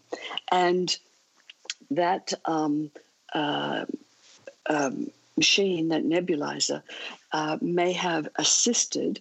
So it's not just one thing. It's not just using the nebulizer, but it's also the amount, the temperature and the humidity in the room, and the number of people that are breathing out, and uh, the the uh, room is not being um, refreshed properly. And then you've got another factor, and that is when you're using a nebulizer in a hospital, you best practice is to use it in a negative air pressure room. And that is a room that when you open the door, the air rushes into the room, not out. Mm. Now, these rooms in a hotel and in, at home are not negative air pressure at all. They're not positive. They're just, but mind you, though, the way you set up your windows and your other doors may change the flow of air. So when they open up the door, there's no um, uh, um, system that will push the air into the room to keep it in the room. So it leaks out into the corridor. And then you've got another factor the dead space in the corridor, which I would love to see a, an engineering report that says, don't worry, Mary Louise, we've got it covered. We've got 10 litres um, change in that corridor for a couple of people in a corridor at any one time per hour. But I don't believe they can ever reach that unless at the end of the corridor they've got a window that you can open and at the other end a door that you can open but it's unlikely.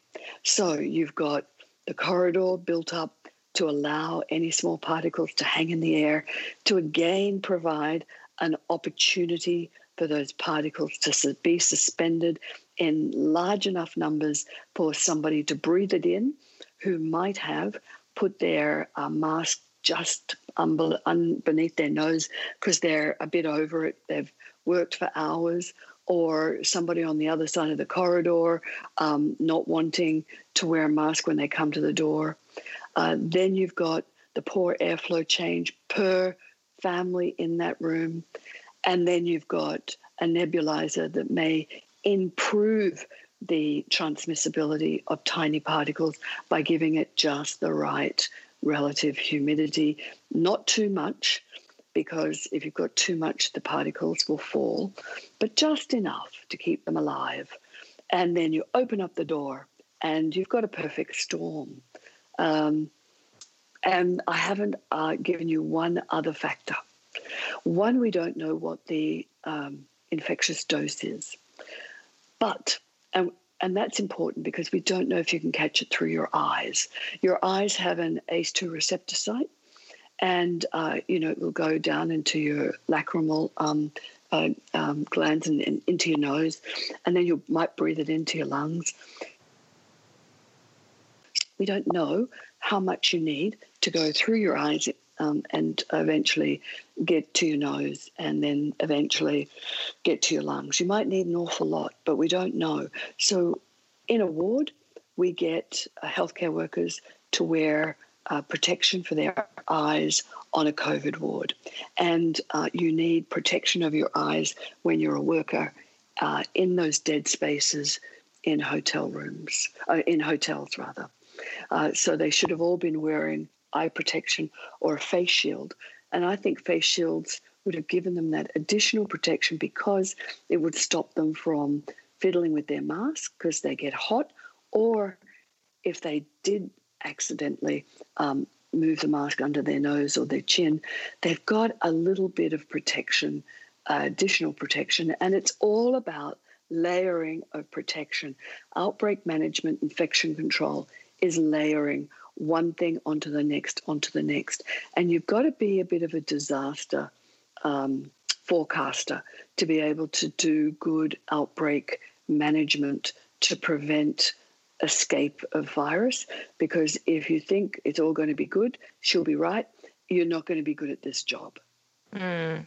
Yeah, that's a great point. Is that you know you need to predict some of the unlikely but possible scenarios that could lead to these, and even the very likely, because it seems like some of these likely scenarios haven't been planned for in a way that's adequate to manage the risk. If we're summarising the situation about hotel quarantine here. I know that the change was just recently made to just go from uh, surgical masks to both surgical masks and face shields. They haven't instituted all people to, to wear N95 masks, but they said they would increase the use of them, but didn't say where exactly. Um, would it be fair to say that in order to make hotel quarantine uh, a, a, feasible situation, a feasible option to bring return travellers back, that we would need to look and reassess the use of PPE and whether that's adequate to also um, introduce things like rapid antigen testing so that we can get results within 20 minutes um, and have an understanding of uh, whether return travellers and staff have virus within a short time frame every day. And then also, would we need to have far more rigorous ventilation assessments and potentially more substantial changes to hotels in order to make that um, also safer? Are those the kind of things that would give you peace of mind and potentially other epidemiologists peace of mind in terms of making this uh, this system less risky, not risk free, but less risky, and also uh, reduce the chance of these variants getting into the community? Um, all of the above. However, if I was a, a union uh, representative, I'd be saying you can't just give N95 and eye protection. You don't need gloves. You need to be using alcohol based hand rub all the time because gloves get contaminated. And in fact, um, uh, uh, a man called Dr. Greg Whiteley and others, um, Karen Vickery at Macquarie University, did a lovely paper on how gloves can actually increase the transmission of certain bacteria mm. from one um, surface to another, and um, we we believe that you should be using hand hygiene unless you're going to come across um, body fluids of a patient or a, uh, a traveler. So if I were um, a uh, a union repre- a union um, boss of um, these um, staff that are working in quarantine, I'd be saying to uh, because they're certainly not listening to infectious infection control epidemiologists or outbreak epidemiologists. They may listen to um, a union person to say it's all very well and good to provide best level um, uh, PPE, but you're putting the staff in a war zone. And you can reduce that risk, as they do in hospitals, by increasing airflow change pretty simple. Yeah. So until until every state and territory can pr- provide certification that all the rooms can meet that standard per traveller and that the corridors are not dead space and if they are that they've all got um, an ability to um, uh, compensate that dead space and they are not putting travellers on the opposite side of the corridor, even if they are trying to improve uh, airflow in the corridors, um, then you're still putting staff at risk in a war zone with a, an incredibly clever, if it did have a personality or an IQ, an incredibly clever virus. Um, this is I don't know if you've watched um, all those great um, scary movies on Alien and and yeah. stuff, but you know they are they're predators. You know they are really really clever. Yeah. And, and this virus, think of it like that predator. Mm. What will we be doing that that that this virus can work its way around? That's how you have to look at the enemy, and you don't put staff who are just newly trained, uh, you don't get them anywhere near the traveller uh, because they could be positive. And you're right. Um, we've I wrote an open letter to um, ministers with uh, some colleagues of mine asking for rapid antigen testing last year on December 9. That was duly ignored. I then tweeted it uh, somewhere around December 15. I then wrote a piece in the Sydney Morning Herald uh, that were similar to the open letter. And then uh, some um, quarantine uh, programs have increased uh, testing, but still using um, PCR, which is the gold standard. But instead of having to make these poor staff members have a nasopharyngeal swab, which is not overly comfortable if you're going to have it every day. Um, so they've used a saliva one. Now, they need to uh, decide that they're either going to have to do these salivas every day, but the better way of doing it is to augment it with a um, a nasopharyngeal or a nasal swab for a rapid antigen test uh, because augmenting different types of testing, and this rapid antigen test takes about 15 to 20 minutes, is particularly good when you keep repeating it. So it builds up a really good. Um, accuracy for negative, uh, certainly positive mm-hmm. as well. But what you're hoping is is that you release your staff back home, knowing that you've got a great deal of certainty that they're going back home negative. So you want really high levels of accuracy for negativity because it's a screening, not a diagnostic test. So you would add those in between um, your saliva PCR test, and that might improve the accuracy of all of those tests and reduce the spread. But it's not just about capturing them before they go into the community, because there's no point in capturing them once they've gone into the community, because then you've got to do contact tracing. You've then got to get people to stay at home for 14 days, um, and then then you might have a lockdown. It's about them in real time before they leave, but it's also making sure they never get COVID in the first place. Yeah. So you improve the engineering, you improve the PPE, you improve their training, but you don't get um, early trained people to go anywhere near the door of a traveller to deliver anything. Or um, you, of course, um, I'm sure they have the rule that says um, that they leave something at the door, they knock and go. Mm. But nevertheless, um, you there has to be a reason why there's been so many um, issues, and human beings. When they're not a doctor and a nurse, and even when they are, get very tired of wearing masks. Um, and I did a report for um, a hospital in Hong Kong uh, that had SARS in 2003 to look at how healthcare workers were acquiring it. There were 63 only. Um, they put in negative air pressure in every single room, regardless of whether the patients were no longer actively sick, they were rehabilitating. And that reduced the number down to 63, but they still had 63 healthcare workers who acquired SARS. And one of the reasons that I identified, apart from rushing in to save a patient before, while they were intubating, putting a tube down a patient's throat, was that it's very hard work to be in full PPE for eight hours. And um, the CEO and myself came to the conclusion that you can only really let people wear them because they're not designed day. They would do a surgical procedure, and even then, um, often the surgeon has his mask replaced.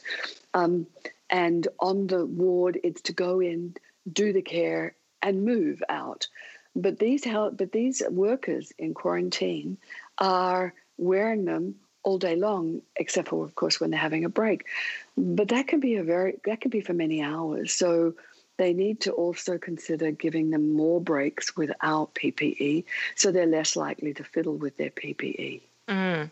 Mary Louise, we're running low on time, but I do need to get to vaccines. And so thank you for taking us through um, infection control so beautifully. It's something I know is really missing, and we need that level of detail. But vaccinations are also a really critical part now of Australia's response. And the federal government has been roundly criticised by a number of people to say that, A, we don't have vaccines here within a you know decent time frame although you could argue that maybe we should wait our turn but i'm you know that's a little bit debatable and two that the australian government initially put their eggs in the astrazeneca basket really a lot more heavily than they did with uh, Pfizer, which is an mRNA vaccine. It is different uh, than the AstraZeneca in terms of uh, the way that it's been designed and the technology that it's been using. And uh, of course, there is the Novavax vaccine, which will be um, coming through at a later stage if that is approved by the TGA. And of course, the AstraZeneca vaccine still is yet to be approved by the TGA, but we do have approval for the Pfizer vaccine. Um, obviously, there are limitations with all of the vaccines in the sense that this has been expedited, although all the processes have been followed. So we should have confidence in the science behind these vaccines and the TGA's assessment of it. But one of the, the criticisms um, that has been made, especially by healthcare workers, but also by epidemiologists and others who really look at this uh, in a great level of detail, is that I guess vaccines have a, a purpose, don't they? In the sense that we are trying to inoculate people against getting uh, disease at all, um, preferably no disease, but obviously um, we would want to prevent, at minimum, severe disease and hospitalisation. But as we've discussed in previous conversations, uh, mild disease isn't that mild uh, when we're talking about COVID 19, and also those who get a so called mild case of COVID 19 can be left with ongoing chronic health issues. So, this vaccination program uh, is very critical around the world for all of these reasons. So, when you yourself have been doing modelling around vaccines and particularly looking at the doses that Australia has been buying and also this, the strategic framework for the rollout, which um, is quite interesting.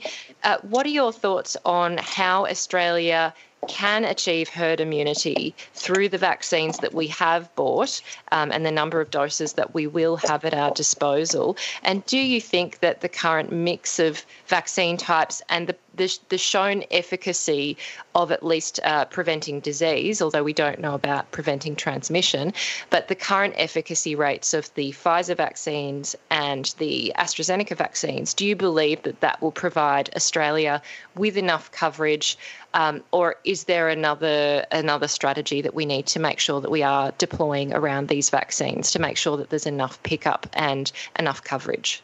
Mm. Okay, so um, the Pfizer, uh, as your as you and your listeners understand, um, provide ninety five percent protection against um, disease. Now, a vaccine can either protect against disease or protect against infection. So that's very different. Uh, but where, and this is because we're told the vaccine efficacy uh, against um, disease rather than any level of infection and also transmission blocking capacity. In other words, you might get um, an asymptomatic infection and you might pass it on. But if you have this vaccine, you won't get either. You won't get the an asymptomatic infection and you won't pass it on, or you won't get a, a non-hospitalized. And you're right, we shouldn't really call it mild. It's not fair to those that have experienced some of these awful um, uh, signs and symptoms. Um, and you won't pass it on. So that's a vaccine against infection. But because they wanted to roll this out and, and do everything rapidly, it was, and it's terribly expensive running trials, they identified um, of all the volunteers how many of them uh, developed um, uh, symptoms and then tested them if they developed symptoms. So we now know that uh, Pfizer protects 95 uh, percent of those vaccinated against symptoms, severe symptoms.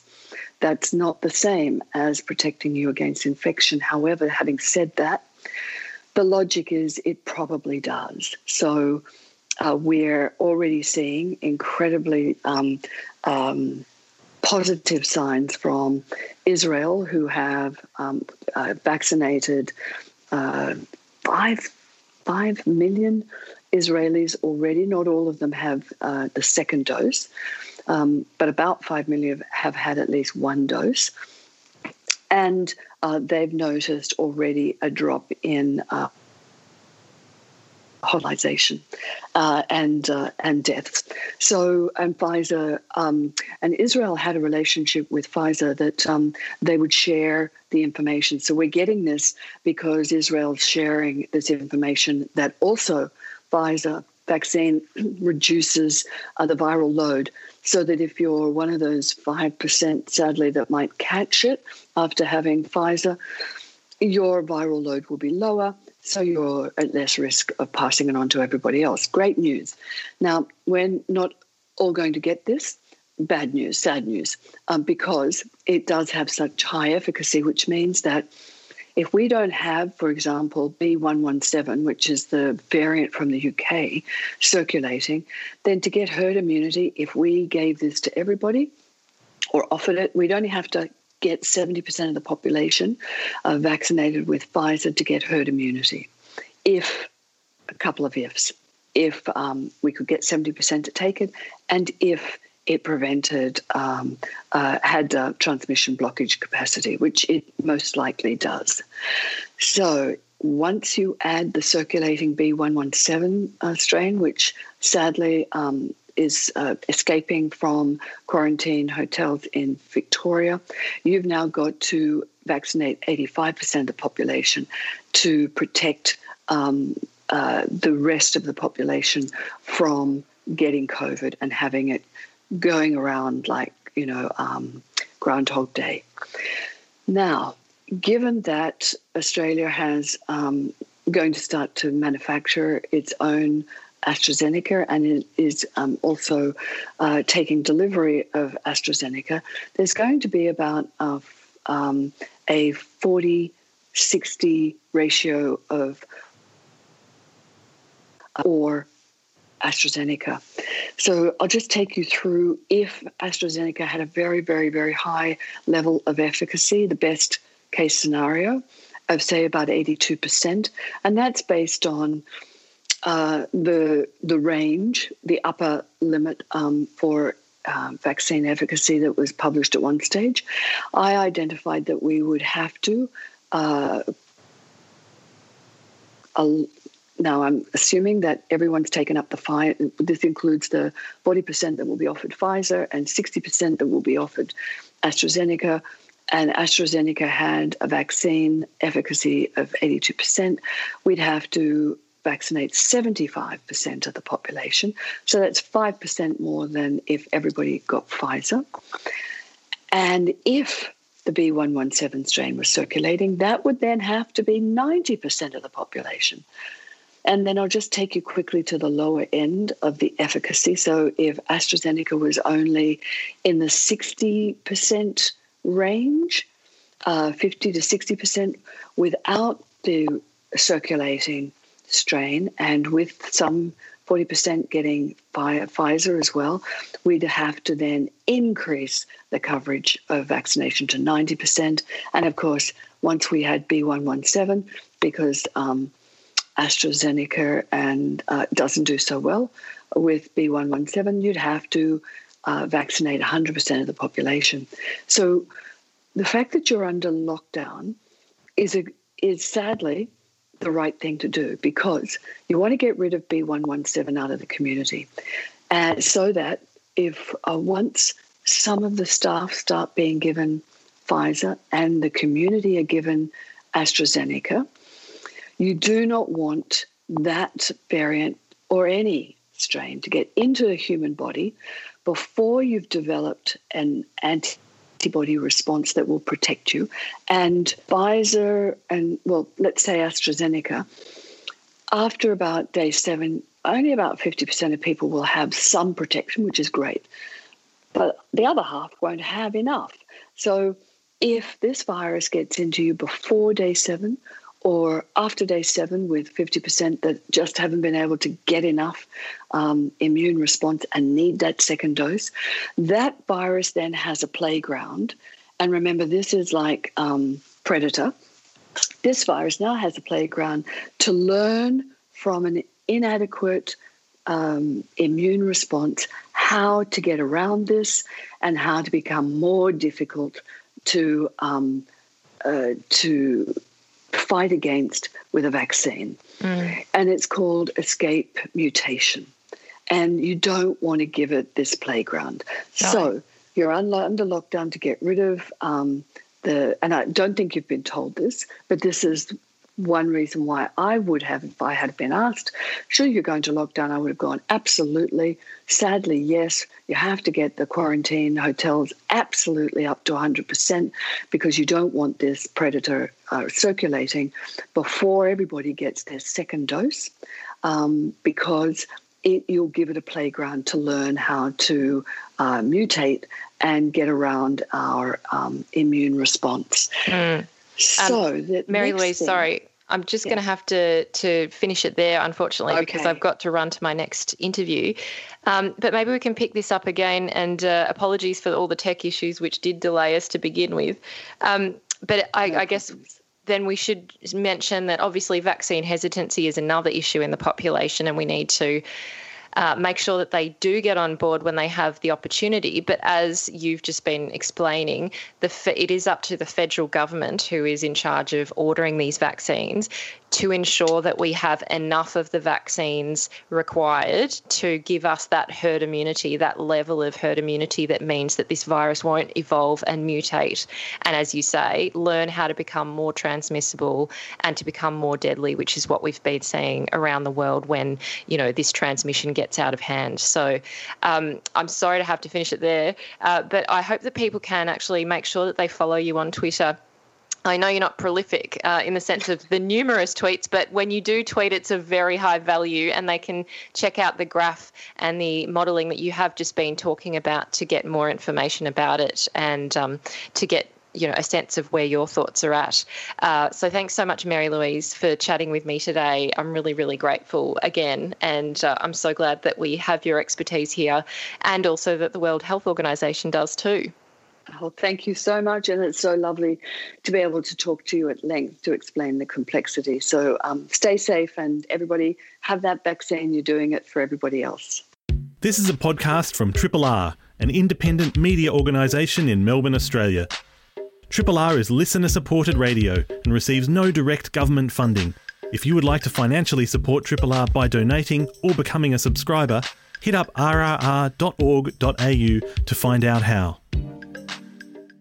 I'm very pleased that I get to now speak with Australian author and lawyer Antony Dapiran. And although he's also a Hong Konger because he's lived over there and in China for over 20 years, I believe. So he's very much a local and uh, has been celebrating Lunar New Year, no doubt, over there, which uh, Lunar New Year's Eve um, was Thursday evening. And then, of course, uh, Lunar New Year or Chinese New Year is uh, more than one day, which is fantastic in terms of public holiday. So hopefully, Antony had a wonderful long weekend. Uh, I'm, I'm very much hoping. But we are going to be speaking about uh, the issues over in Hong Kong, particularly the poli- political situation and the crackdowns over there since since the introduction of the national security laws. But of course, it did start earlier than that, although things have definitely been escalating since we last spoke with Antony.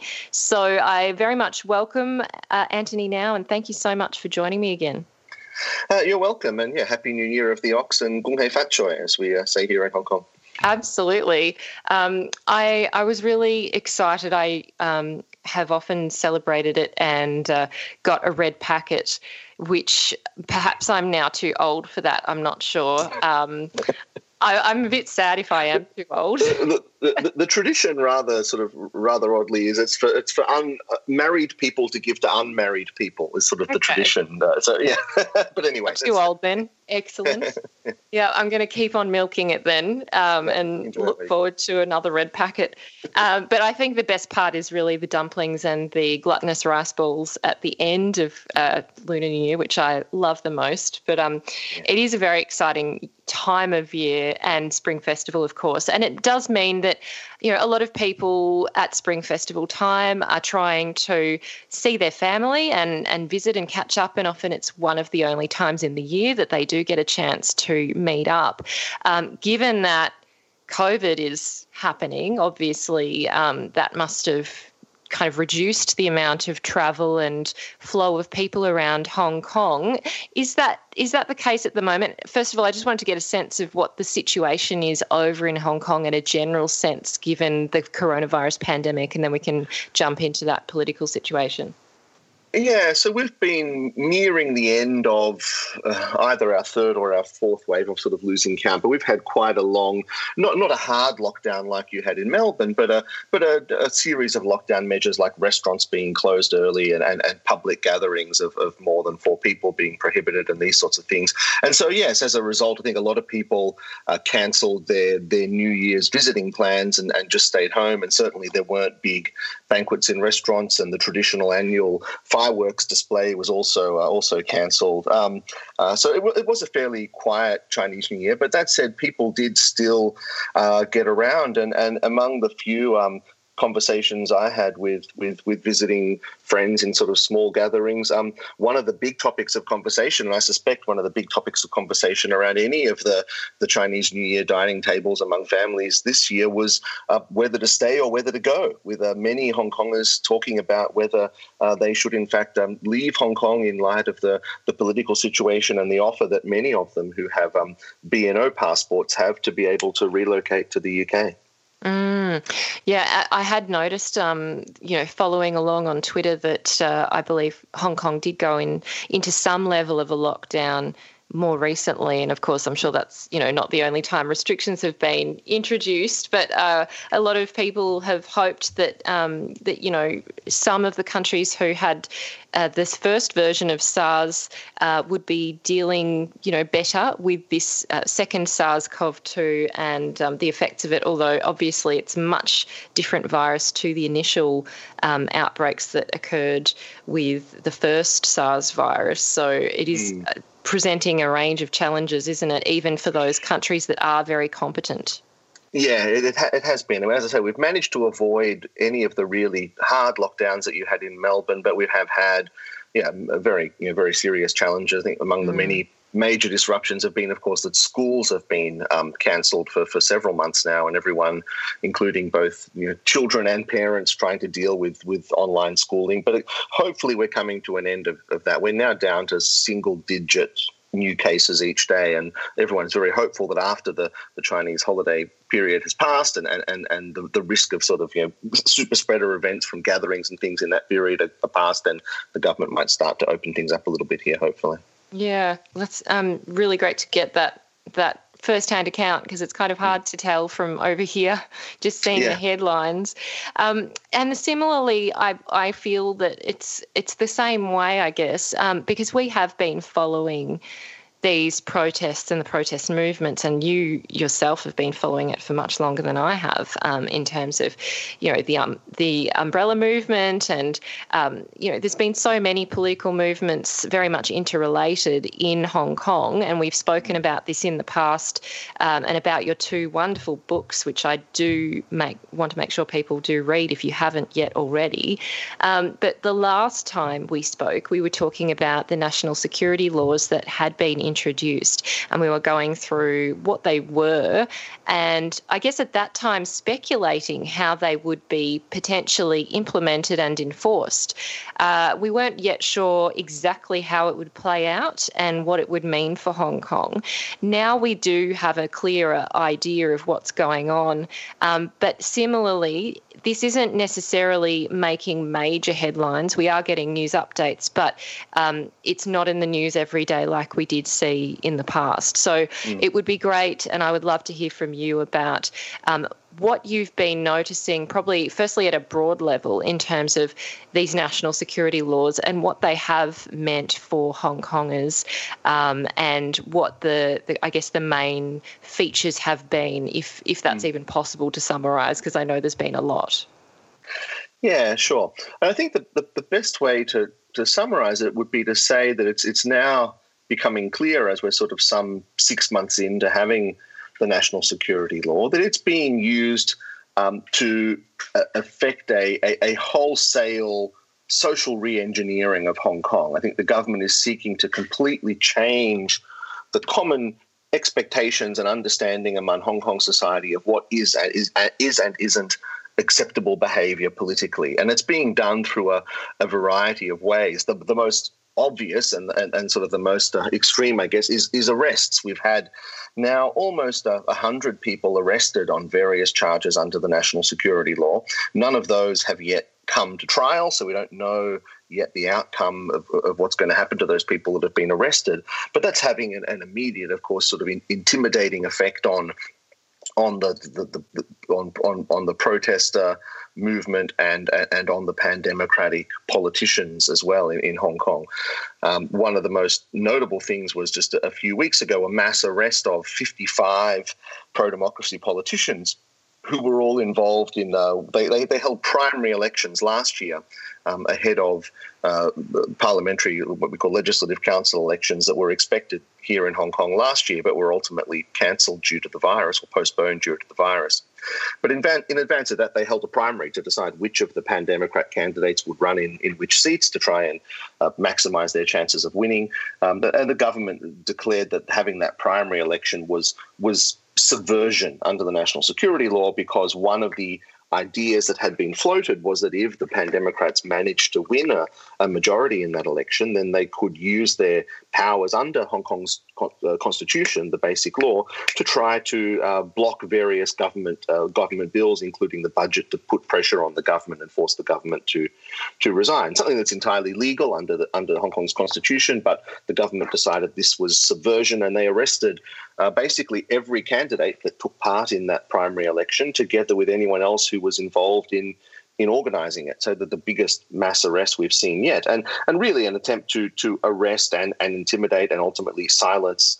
Uh, the entirety of, of the leadership of the sort of pro democracy politicians in, in Hong Kong. Um, uh, so that's been the, the, the, most obvious thing. But really, the, the, the changes have come less in those big, obvious police actions and arrests, and just more in the, the gradual gradual changes and the way the law is being used to do things like um, uh, intimidate and silence the press, uh, intimidate NGOs. And something, again, very alarming we've seen just in the last couple of weeks is uh, how the government plans to. Uh, educate Hong Kong's youth on national security, and and the, the government has just rolled out a whole new raft of guidelines for Hong Kong schools on what is and isn't acceptable behavior within Hong Kong schools, as well as a, an education curriculum of how Hong Kong Hong Kong's youth should be educated as to what national security is all about. And many people have said this is a, a clear attempt at, at brainwashing Hong Kong's youth. And some of the things in there are pretty frightening that you know, even uh, any kind of um, uh, protest slogans or paraphernalia, something as simple as a uh, as a sort of a, a, pro, a protest mascot hanging from a child's school bag would be banned. Um, uh, having any kind of protest actions in a school would be banned. Even sort of discussing politics or students being involved in any kind of political organization. And that's not just sort of pro democracy, but even something as simple as people talking about animal rights or climate change or, or any of the various um, causes that, that, that, students commonly get involved in would, would be now banned under under the national security law. They don't want children, school children, being involved in any kind of, of political activity at all. And really an attempt to wholesale remake the way that Hong Kong's youth think. Um, something that was very alarming for the government, having seen that the youth so engaged and so involved in those protests uh, back in 2019. Um, mm. So, that are some of the ways that, that the law is being used to sort of socially re engineer Hong Kong effectively. Mm, it, it's very concerning um, to see that happen and to mm. hear about that. And I'm sure that's the case for so many Hong Kongers um, who are over there right now. And I did, I have been following along with your great newsletters and tweets. So uh, for anyone who's interested in learning more, please uh, sign up to Antony's newsletter because it's fantastic.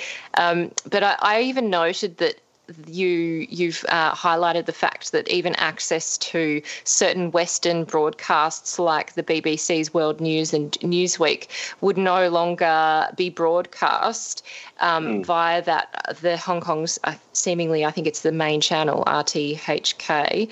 Um, yeah. Is that the case? Like, what are, are these kind of more insidious um, changes being made in terms of access to information?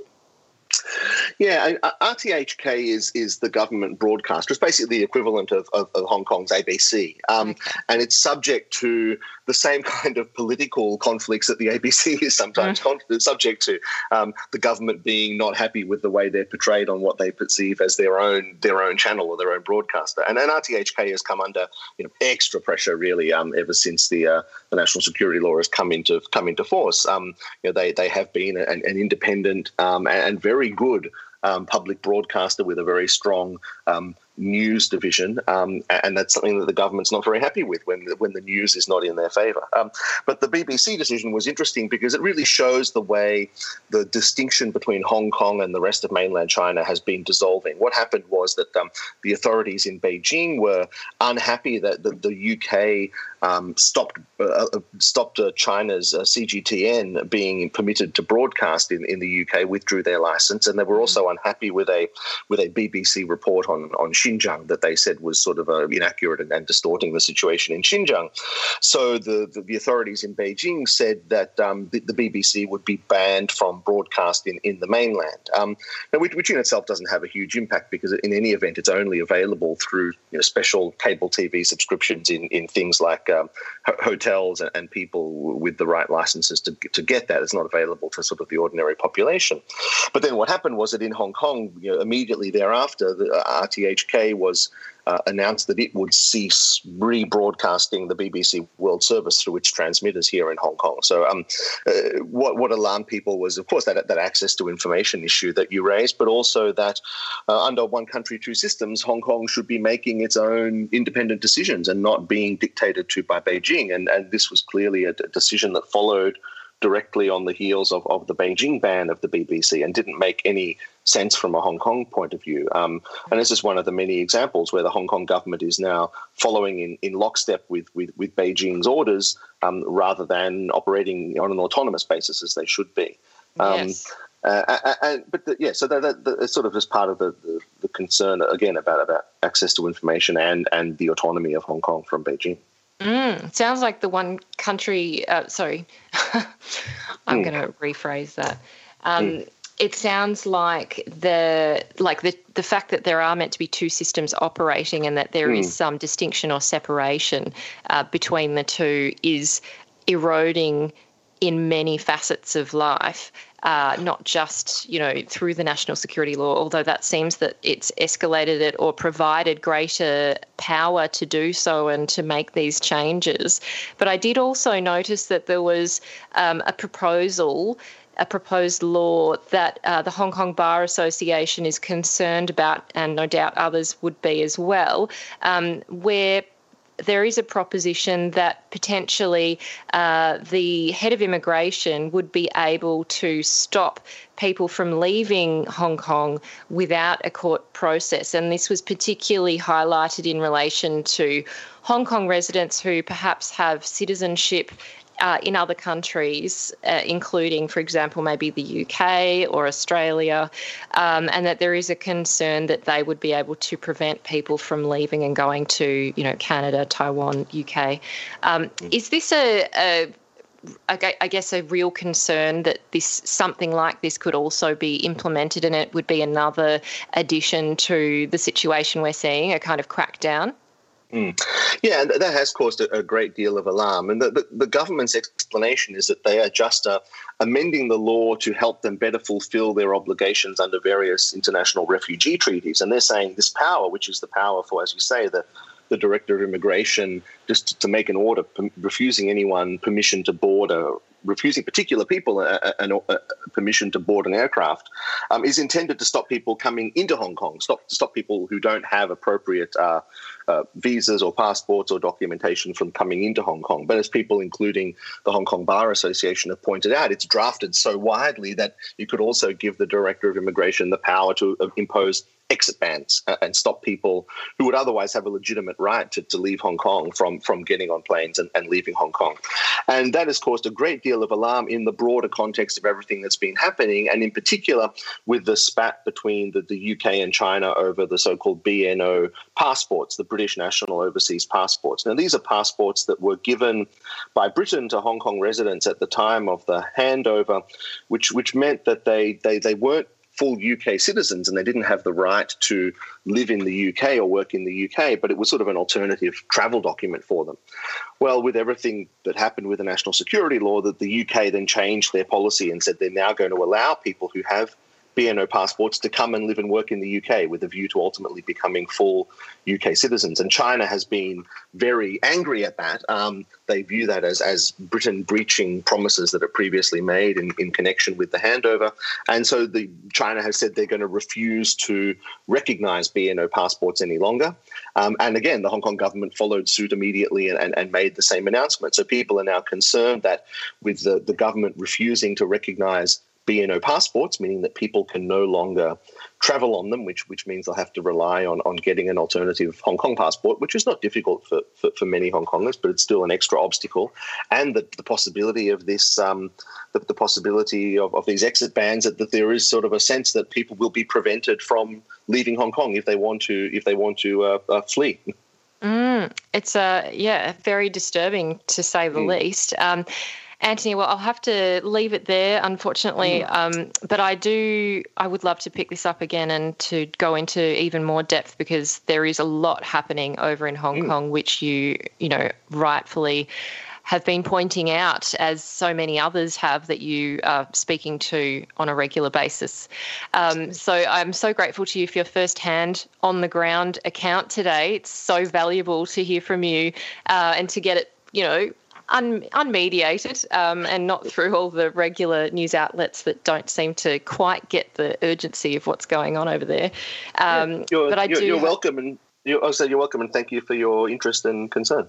Oh well, it'll be an ongoing interest and concern, and also um, a great, yeah, a valued. Um, you are a very much a valued resource and uh, fantastic insight as always. So thanks so much, and I hope people can read your book City on Fire and make sure they follow you on Twitter at Ant D uh, if they want to also make sure they get real time uh, information about Hong Kong as well. So thanks so much. Thank you. I'm Amy Mullins, and you've been listening to the Uncommon Sense podcast.